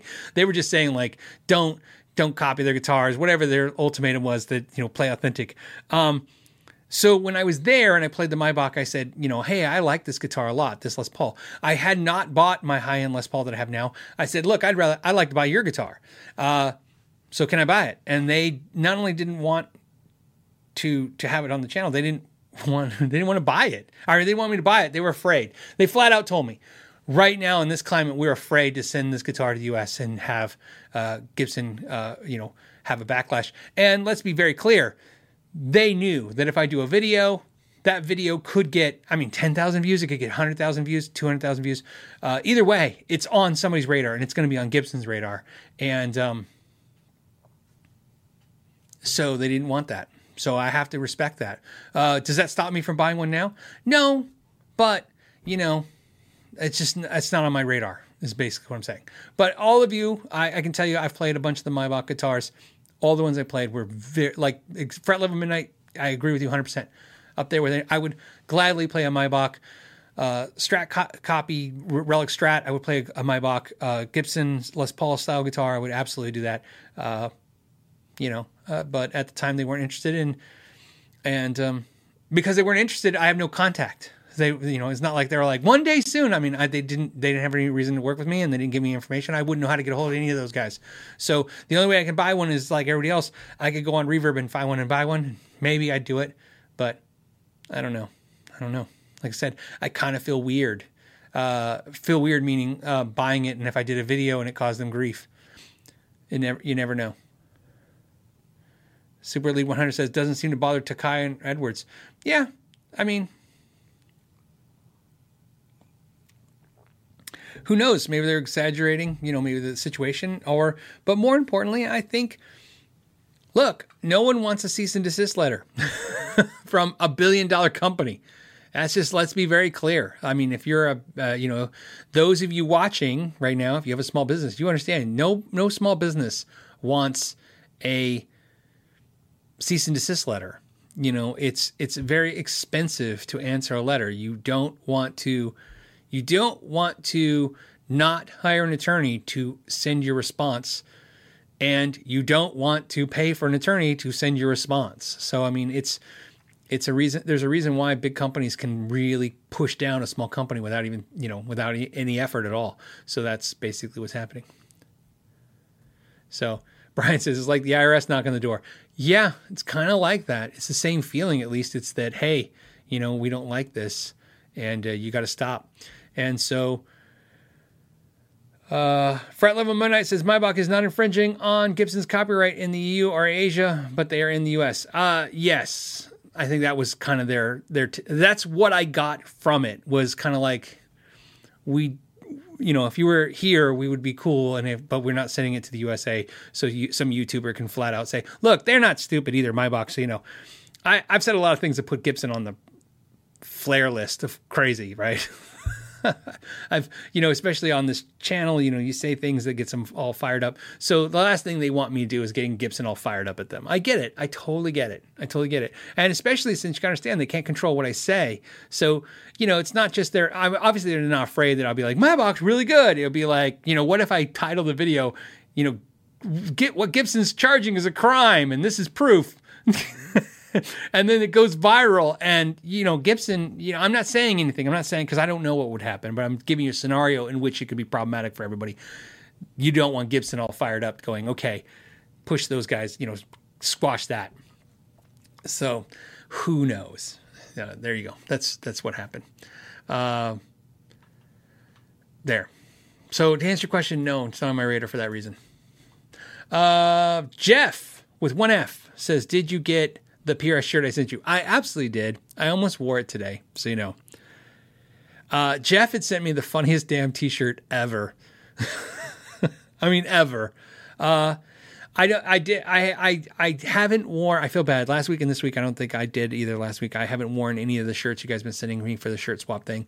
Um, it's just poor planning on my part, Jeff. So you know, you were on the radar. I was like, that was the shirt I was going to wear today, and um, Instead, I decided to have lunch with my wife and get my truck washed, is what I did. Um, uh, so um, I did that instead. And I did that because I had a uh, delivery today, uh, a cool thing to get delivered, and I need to go pick it up. And I was like, okay, let's go do that, get the truck washed, and go have lunch. And then when I came back, it was like, okay, I got to get everything ready. So I didn't, I didn't have the shirt, but I will wear the shirt. I promise next Friday because you guys will get a kick out of it. Um, Jeff, what I will warn you about, this is why it's funny. I showed the shirt to all my friends, and half of them want to buy that shirt. So, if you do have a way for somebody to order that shirt from you or do something like that, I'm sure the audience is going to have the same reaction. What I, I don't want to give away the thing, but it's a funny shirt about PRS. It's funny. It's in good taste. It's not mean. It's just funny. it's a funny shirt. In fact, I almost want to send one to PRS, not to Paul. I don't know Paul, but uh, like I said, I've met him. But I, uh, like I've, I said a million times, I could probably walk into him right now. He wouldn't know who I am, even though I've interviewed him three or four times and talked to him three or four times. Uh, that all being said, I would listen to my friends at PRS. They would, they would crack up. Uh, Red Eye Bloom says, I'm thinking about putting solderless EMGs in my Ibanez Gio bass and refinishing it. I'm not trying to increase resale value because you won't. So that's why you're not doing that. Uh, just looking to make it how I want. Am I crazy? You're not crazy, man. Look, there are. This is not the stock market. This is not the housing market. It's not about good and bad investments all the time. Okay. It's about exactly that the joy of improving a Gio bass and making it play great. You, uh, as long as you understand what you're doing, I don't see any problem with that. People have opinions about whether you should or shouldn't mod up a guitar. Here's what my only concern is do you know what happens when you do that? And you don't get any value for that. If you upgrade a Gio bass and put expensive pickups in it, refinish it, you are losing value, not gaining value in the instrument. Nothing wrong with that as long as you know that right? I just don't want you to ever get at the end and you go one day you go to sell it and you're like, I mean, it's not even as worth as much as a Gio without those things. Custom refinishing or refinishing always devalues instruments. Very rarely, any instrument, even cheap or expensive, very rarely does it increase the value. Rarely. Pickups, same thing, it's a wash. Okay, it's like you're just giving away that money. So uh, I, I say do it. Uh, I, I always remind everybody when you mod anything, mod do do it. That's the whole premise behind the Sharp Max. Do as many of the mods as non-marring as possible. What I mean by that is, so you don't have to drill new holes, you don't have to do new things, and keep the original parts so you can put it all back. Because again, keep those parts. What's great about putting EMGs in a bass, it'll sound great, it'll play great. One day, if you outgrow the bass, then you take those pickups out, you put the originals back, and you can put those pickups in another instrument. They still sound as good and it's just as valuable. And if you don't and you keep the bass forever, like I said, no harm, no foul. You have a great bass and you'll enjoy it the rest of your life. That's the answer. At least that's my answer. The Juggernaut says, Hey Phil, what are your thoughts on the series parallel single coils? Sure, I love series. uh, do you have a guitar with this feature? I do. And do you use series mode? I do. Uh, I have a few guitars with this uh, modification. Uh, my uh, Somnium guitar has that modification as well. Uh, so the answer to your question, I'm not a. I like both. I like series more. I don't know why. Uh, I don't know how to say his name. They're all off. That's as close as I'm getting. howdy, Phil. My, my San Dimas stock JB59 set and unique Charvel wiring sounds strange. The bridge sounds like a neck pickup, no bite. Any idea why? Sure. Uh, well, first of all, uh, we got to make sure. Did you verify that it is it, that it is wired the way you think it is? Just because the switch is telling you it's the bridge position, you need to actually confirm that by testing it. One of the things you can do, of course, is just take a small metal object, something light, and tap on the slugs so when you're in the you know bridge, tap on that slug. When you go to the neck, tap on the slug. Make sure that it's actually selecting the pickups you think, because it might not be. I seem so obvious to say, but sometimes you know, hey, we're all. Sometimes we're like we just trust the world, and the world sometimes disappoints, and sometimes that Charvel wiring is not what it's saying it is. Uh, so that's one thing that can happen. The other thing that can happen is uh, you could have the uh, pickup, uh, the potentiometer could be junk. I mean, it's all you know. Again I, I don't know. It says it's you're saying it's stock, so I'm assuming that no one's messed with it. So I don't think anybody would have took anything else. Um, one of the things that one of the reasons also your uh, JB might not have any bite is it might be too far away from the strings. It would have to be pretty far away because the JB is like 17k. It's a it's a it's a monster. 14k, something like that. It's it's a monster pickup. So it doesn't have to be close to the strings. It's going to pretty much that magnetic field's pretty powerful because again, it has a lot uh, a lot of winds on it, and the magnets are pretty powerful on top of that. So. Uh, so I don't see that as a problem, but you again, it could be pretty far away. That could be a problem too. Um, another problem can be that you have a defective or an issue with your, your tone control. I don't know.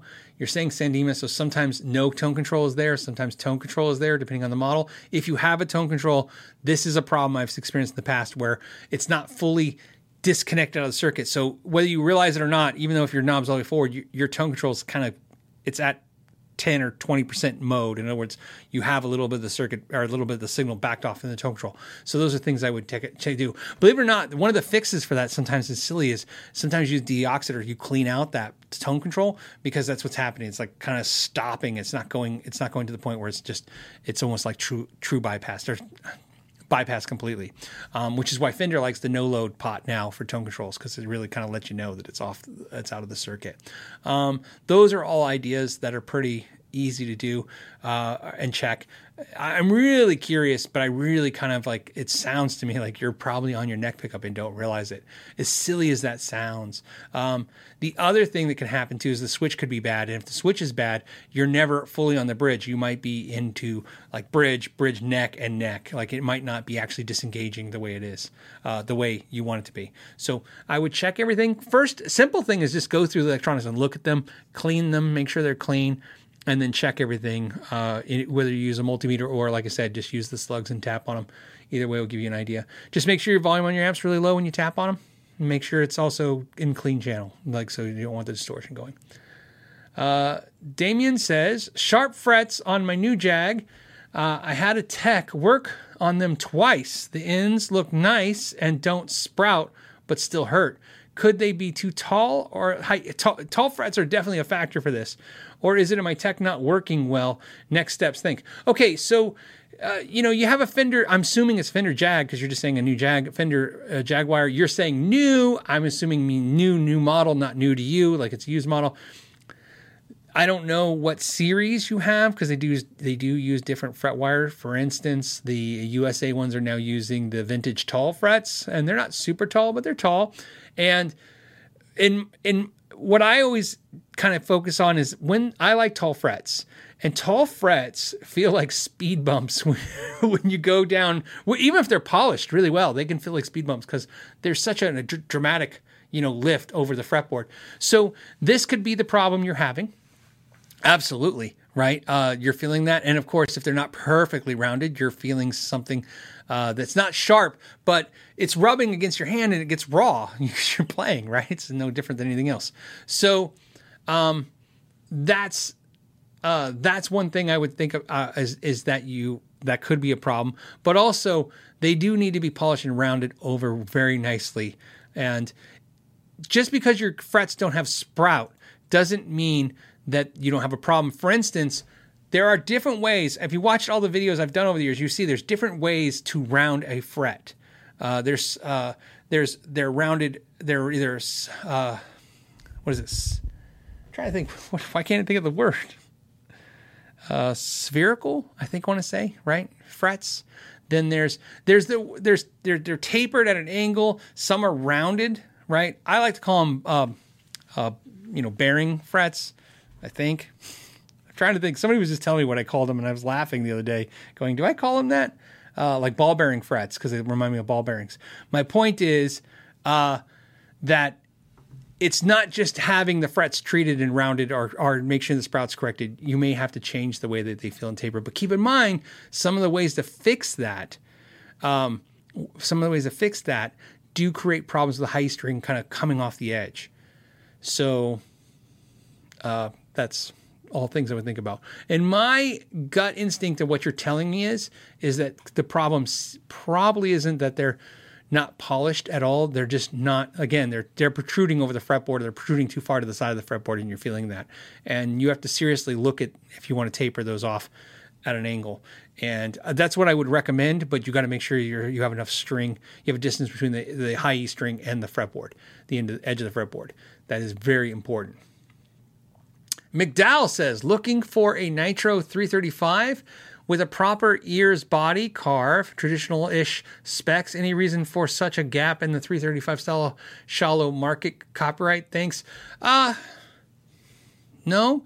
I think the biggest problem with the 335 and hollow bodies in general is they're just not a huge market, you know, uh, comparative speaking. I mean, it's not hard to figure out. When I always talk about this, when it talks about hollow bodies and semi hollow bodies, walking into a store, it's like it's like walking in a music store, guitar shop, is like walking into a record store where the rock metal DJ rap section is huge, the jazz section is very tiny, the blues section is very very tiny, you know, um, and that's just how that works. And the folk section is the tiniest usually.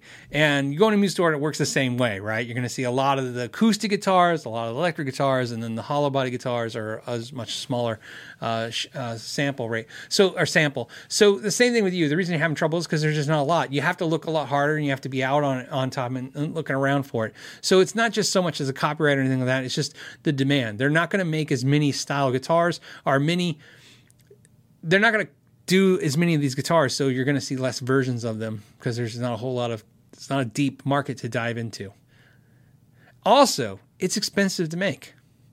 They cannot just pump out hollow bodies as cheaply as they can solid body guitars. I mean, that's the whole purpose of a solid body. Remember, the, the entire design of a solid body guitar was to cut the price down. It was actually the most the purpose. It was kind of like, do we really need to go through all this work? Is the sound really just coming from a pickup? Maybe we should make a solid body guitar. That's if you read the history of solid body guitars, if you read the history of, of Gibson, if you read the history of Fender, it starts basically as simple as that. Can we bypass all this hard work and just make this thing cheap? And ergo, electric guitars are cheap to make versus hollow bodies, and the market is smaller. So you have a lot of uh, things against the hollow body market. So that being said, you just got to keep looking and look out there, and uh, or join some forums that are uh, devoted to hollow bodies because people get really into their guitars and they're going to have a lot of resources for you because they're they're watching it every day.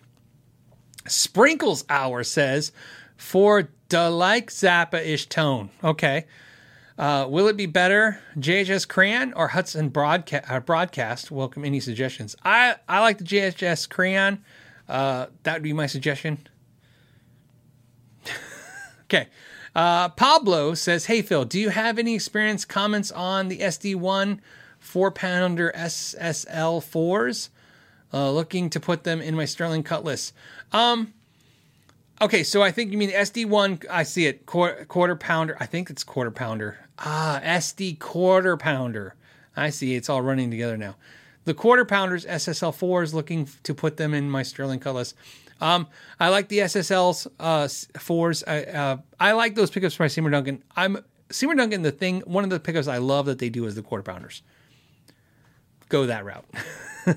to me, it's not so much that they're better pickups. It's just if I'm going for something from Seymour Duncan that's cool and unique, or something that has a, t- a tone that I just love, it's the quarter pounders. That's where I would kind of look at that. Okay. Meester says, Happy Friday, Phil and friends. Evertune, all the best. The Evertune video, yeah, it was funny. No, no, no movement on that at all on my end on getting that done. Sadly enough. Uh, he also says, I hope your wife will join you in a video sometime. Uh, my wife, you know, I told you she was willing to do it off camera and maybe, you know, help me with some stuff, and it was going to work out this week, and then it didn't. Uh, he says, my wife, will, my wife is also supportive of my love of guitar to the point, of course, enjoy your weekend to a point. he says, uh, enjoy your weekend. Oh, and everyone else, please enjoy their weekend too.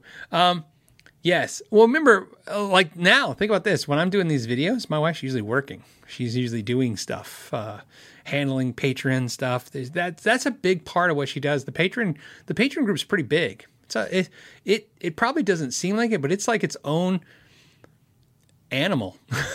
it's a thing between them and the members. There's a lot of things going on. Um, and so she's handling all this stuff. Right now, what she's handling on is I told her uh, this morning uh, that um, that this holiday season, I would really like to have Dickies Know Your Gear shirts. And this is a very, very hard process. As you guys know, I only wear the Dickies Know Your Gear shirts. That's the ones I like. They're very expensive. They're the way I have them made. Um, I, we made a run for the patrons uh, a, a, while back, and um, I, I, think I've talked about this, or maybe I talked about the patrons and I never told you guys about it. But when it comes to the Dickie shirts, I, I, I have I like my Dickies work shirts when I work on guitars when I do stuff, but I'm very particular. It has to be the Dickies brand. It has to be black um, or gray. I do both. It the logo, and the reason is is because the reason it has to be Dickies, it's the material. I always stain my shirts when I'm working on guitars. There's always I'm always getting like you know uh, either fretboard conditioner or some kind of oils or some finish on there, and I feel like I always get these cleaned. These shirts always get clean. I wash them a lot, and they fa- you know because shirts fade and stuff. These take a beating, but also the logo um, not only has to be stitched because I don't like it because I wash it so much that if they do the printed thing on there, it comes off. So it has to be stitched. But also the logo has to be stitched in silver, uh, silver thread. And the reason is is because I want it to look like it normally does. It's white, like you know on this shirt it's got a white. It's fans, but it's white logo. Um, but I don't. I had an experience once where something stained the white and it, and it looked like you know obviously look, I got stained, and the silver seems to hide stuff. So it's all about like I want this work shirt to be the way I want it. So that's the way I have them. So I refused to ever do those shirts unless they were exactly what I had. And we had done things where we had told patrons they could order them, and my wife she has a she has a I don't want to say a lady. That seems so weird. She has some ladies. That's how. So you know, that's how she tells me these ladies do this. Like they're seamstress, like out of a house. I think she goes to a house and they do the work and they do the shirts. So uh, this year, November, December, I asked my wife to say, screw it, let's do a limited run of them.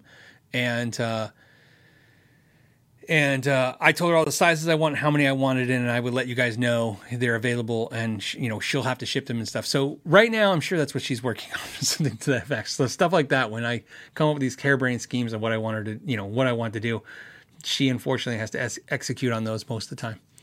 Uh, Unplayed video games says any decent low latency wireless headphone for Helix.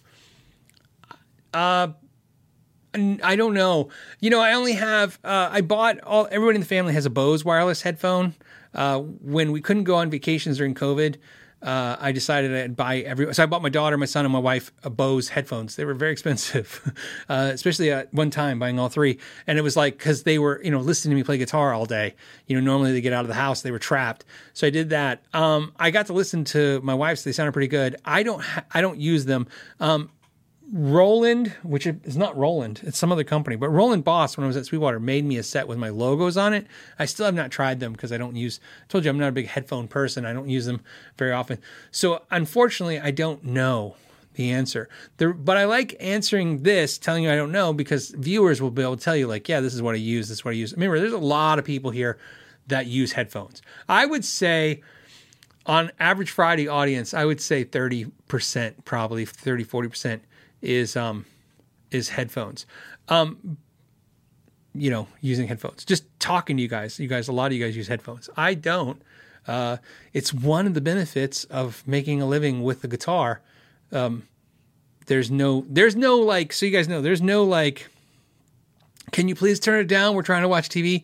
Uh, no, there's none of that in my house. It's always, uh, I, I make money with guitars and I've made money for guitars for so many years now that my whole family is just kind of conditioned for like whatever dad's doing it's money wise and I know it's part of my joy too and I get to do that. I get to lean into it. I try not to take advantage. I try not to like this isn't really for work. Um but uh but so you know but so you know for the for I feel like I hear my wife's uh, uh, my wife saying this right now. Even when I tell her I go oh, I'm sorry I was actually goofing off for like an hour um, she'll tell me, she goes, You're not goofing off. She's like, I know you. It's always research or something. She's like, Or it's fine, you know, putting a, you know, you know, finishing the skill set or something. So, but, so I don't have to use headphones, what I'm trying to say. So I very rarely use them. Uh, usually, if I'm traveling, I've, I've, done videos where I talk about when I'm traveling, do that, or other things. Um, Alvaro says, uh, Love my PRSS2 Mira just as much as you. Love your core.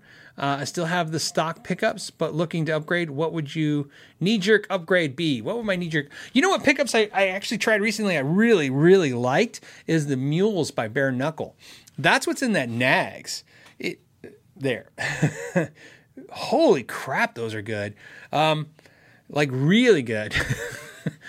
you know, when you get a guitar, like you know like the Knaggs. You get a guitar and all of a sudden you're like man this thing sounds really good. And then you pull all these other guitars. And especially here you know there's a lot of guitars here. There's a lot of ex- exotic affordable expensive unique mass you know mass produced i'm trying to say like i have it all covered. There's there's something here. It's like a small music store in the in the in the studio. And um when you play guitar and you go man this sounds really good you know, try to fixate what's what's on that. And in this case, it was those mules, which are uh, which are uh, bare knuckles, I guess, version of the 59s and uh, a PAF, I should say PAF. Uh, absolutely, absolutely love them. Um, now, here's why I'm saying that because they're a little on the bright side, just a little bit. And I think with your guitar, I think that would actually be really well. So it's not, I'm not just saying that because I got a guitar with mules and I'm like, oh, I like my mules, but I like them. And one of the things I like about them, I think would really benefit your guitar. So, so you know, uh, uh, the behind me right now I'm pointing at the the Knaggs, which has mules, and then over to the I guess it's the left or right of that guitar, depending on how you're looking at. it, There's a Paul Reed Smith S2 594. I actually like that guitar. It's all stock, but I'm going to be putting probably mules in that because that guitar sounds great. But a lot of you will tell you, a lot of you guys say the same thing uh, about S2 pickups. They're a little on the dark side, and I think the mules will be a little brighter. Um, so I'm thinking about putting mules in there. in the guitar. So I'm just telling you the same thing I'm thinking about doing. Uh, John said, "What are the Northern Lights comparable to?" That's the pickup sidewind. Uh, like I said, those are like a PAF, just a not and not hotter more push. Uh, this is the tricky part. See, we're so conditioned to talk about like pickups output. Like I always say it, and I always feel bad when I say like it pushes the amp a little harder. That's not really true when I say pushes. Like when I say pushes the amp harder, I don't mean like it makes the amp break up. I mean like if I hit a note, that note punches out at you like this, like it snaps at you. It's a very, it's a very uh, has more um, mid highs in it, so it's so it's not just so bright. It actually has a mid a higher mid frequency. Uh, Vim sixty nine. It's funny. That's the one thing that's weird when you make something. And everybody's like, "Hey, what, what, what? How do you feel?" Like the mules. Vim, Vim sixty nine says, "How do you like the mules compared to the Blackstocks?"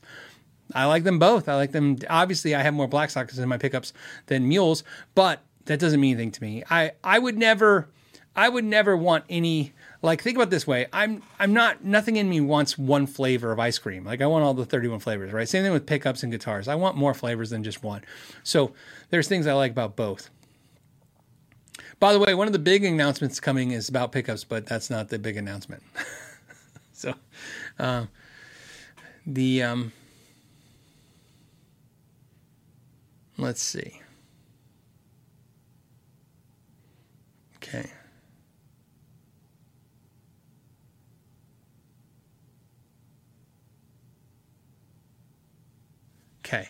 Um,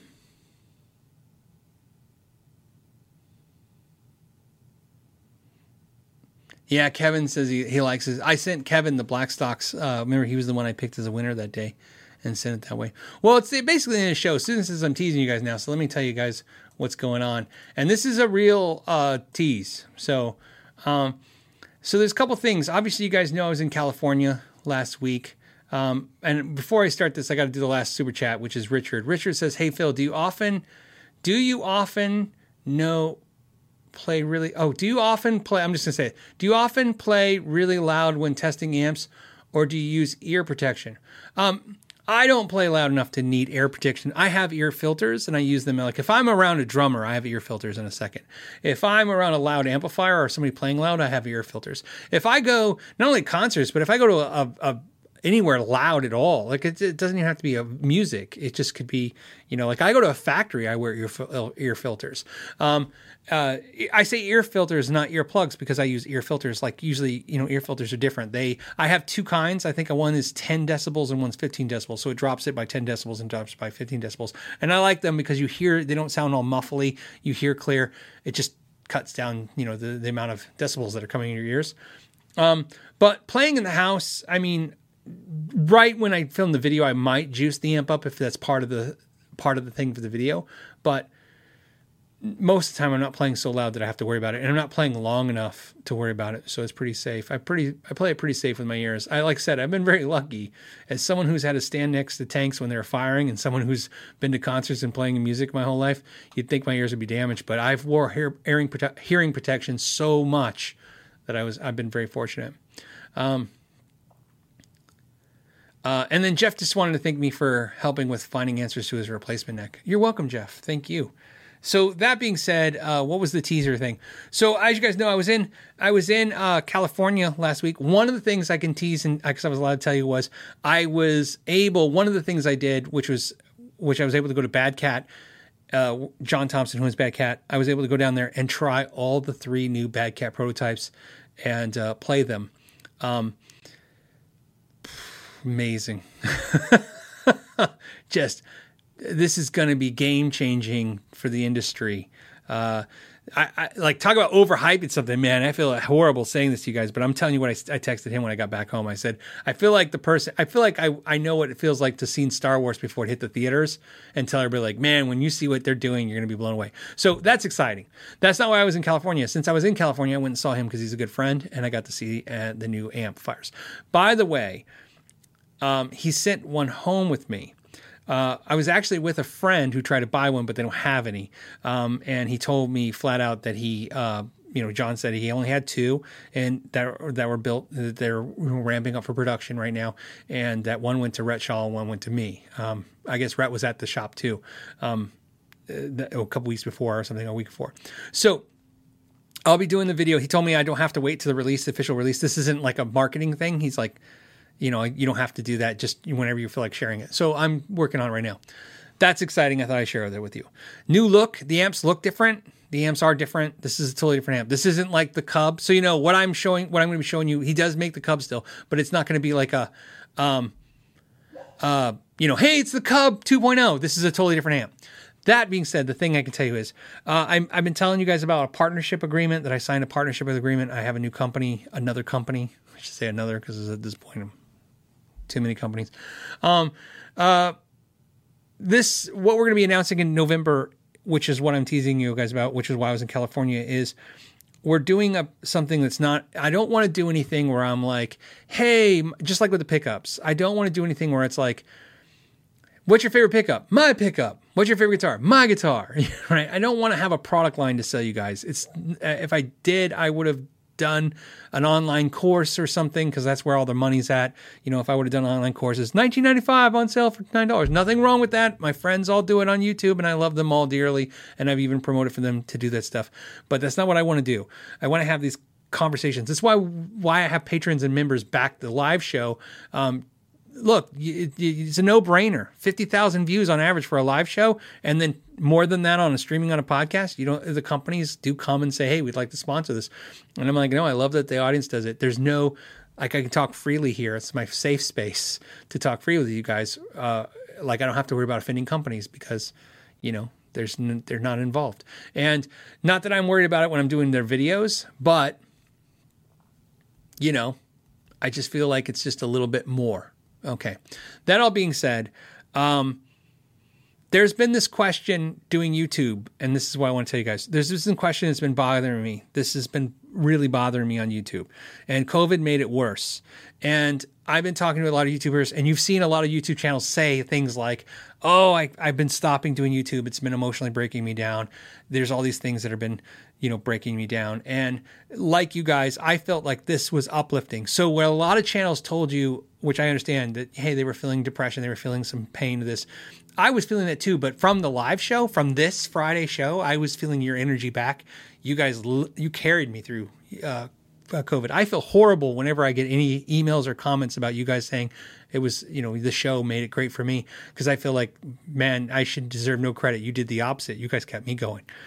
That all being said, when I do a video, the thing that's been bugging me, driving me crazy, is when I do a video on a cheap guitar, all I get told is it's slave labor. All I get told is is it's horrible. All I get told is in the comments, the comment sections, let's say 60 40, 60% of the comments are this is horrible.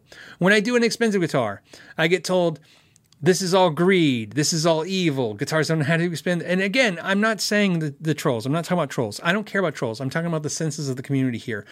What does the community feel? And somewhere in this, what I've kind of learned, and this is what I learned from doing whether it's a, a repair video. What I learned from doing reviews is that although you will say, Oh, I enjoyed that review, or Hey, it was helpful, what I've learned about reviews is they will absolutely change the way a company thinks and works. Absolutely. Absolutely. I have seen, I have not only done them, but I've seen other channels do them too. I have seen where not just calling somebody to the mat and calling them out for their bad stuff, just talking about things, showing things has changed the way a company looks at something, at the way a company adjusts something, at a thought that that company has. To the point where I was like, okay, so here's what I know. I know that you can buy a $7,000 guitar made in the United States and that essentially that guitar is extremely expensive and you're being told that these expensive guitars can't be done cheaper unless they go overseas and if they go overseas then the people aren't treated right. And i kind of feel like at some time i was feeling this frustration making content like so where is the where is the there's got to be something else between between these two pieces these two these, these two ideas. This idea that it's expensive and it's only for the rich people and it's affordable but it's of course it's it's taking advantage of the working person. And so um through just the irony of covid and ha- meeting friends online we talked about we I met some friends or I have some friends and we all have a particular skill set and we came together and we said what if we do something that is disruptive to the industry? I'm not going to tell you what it is. I'm just giving you the teaser because you guys waited to the end. The idea is as simple as that.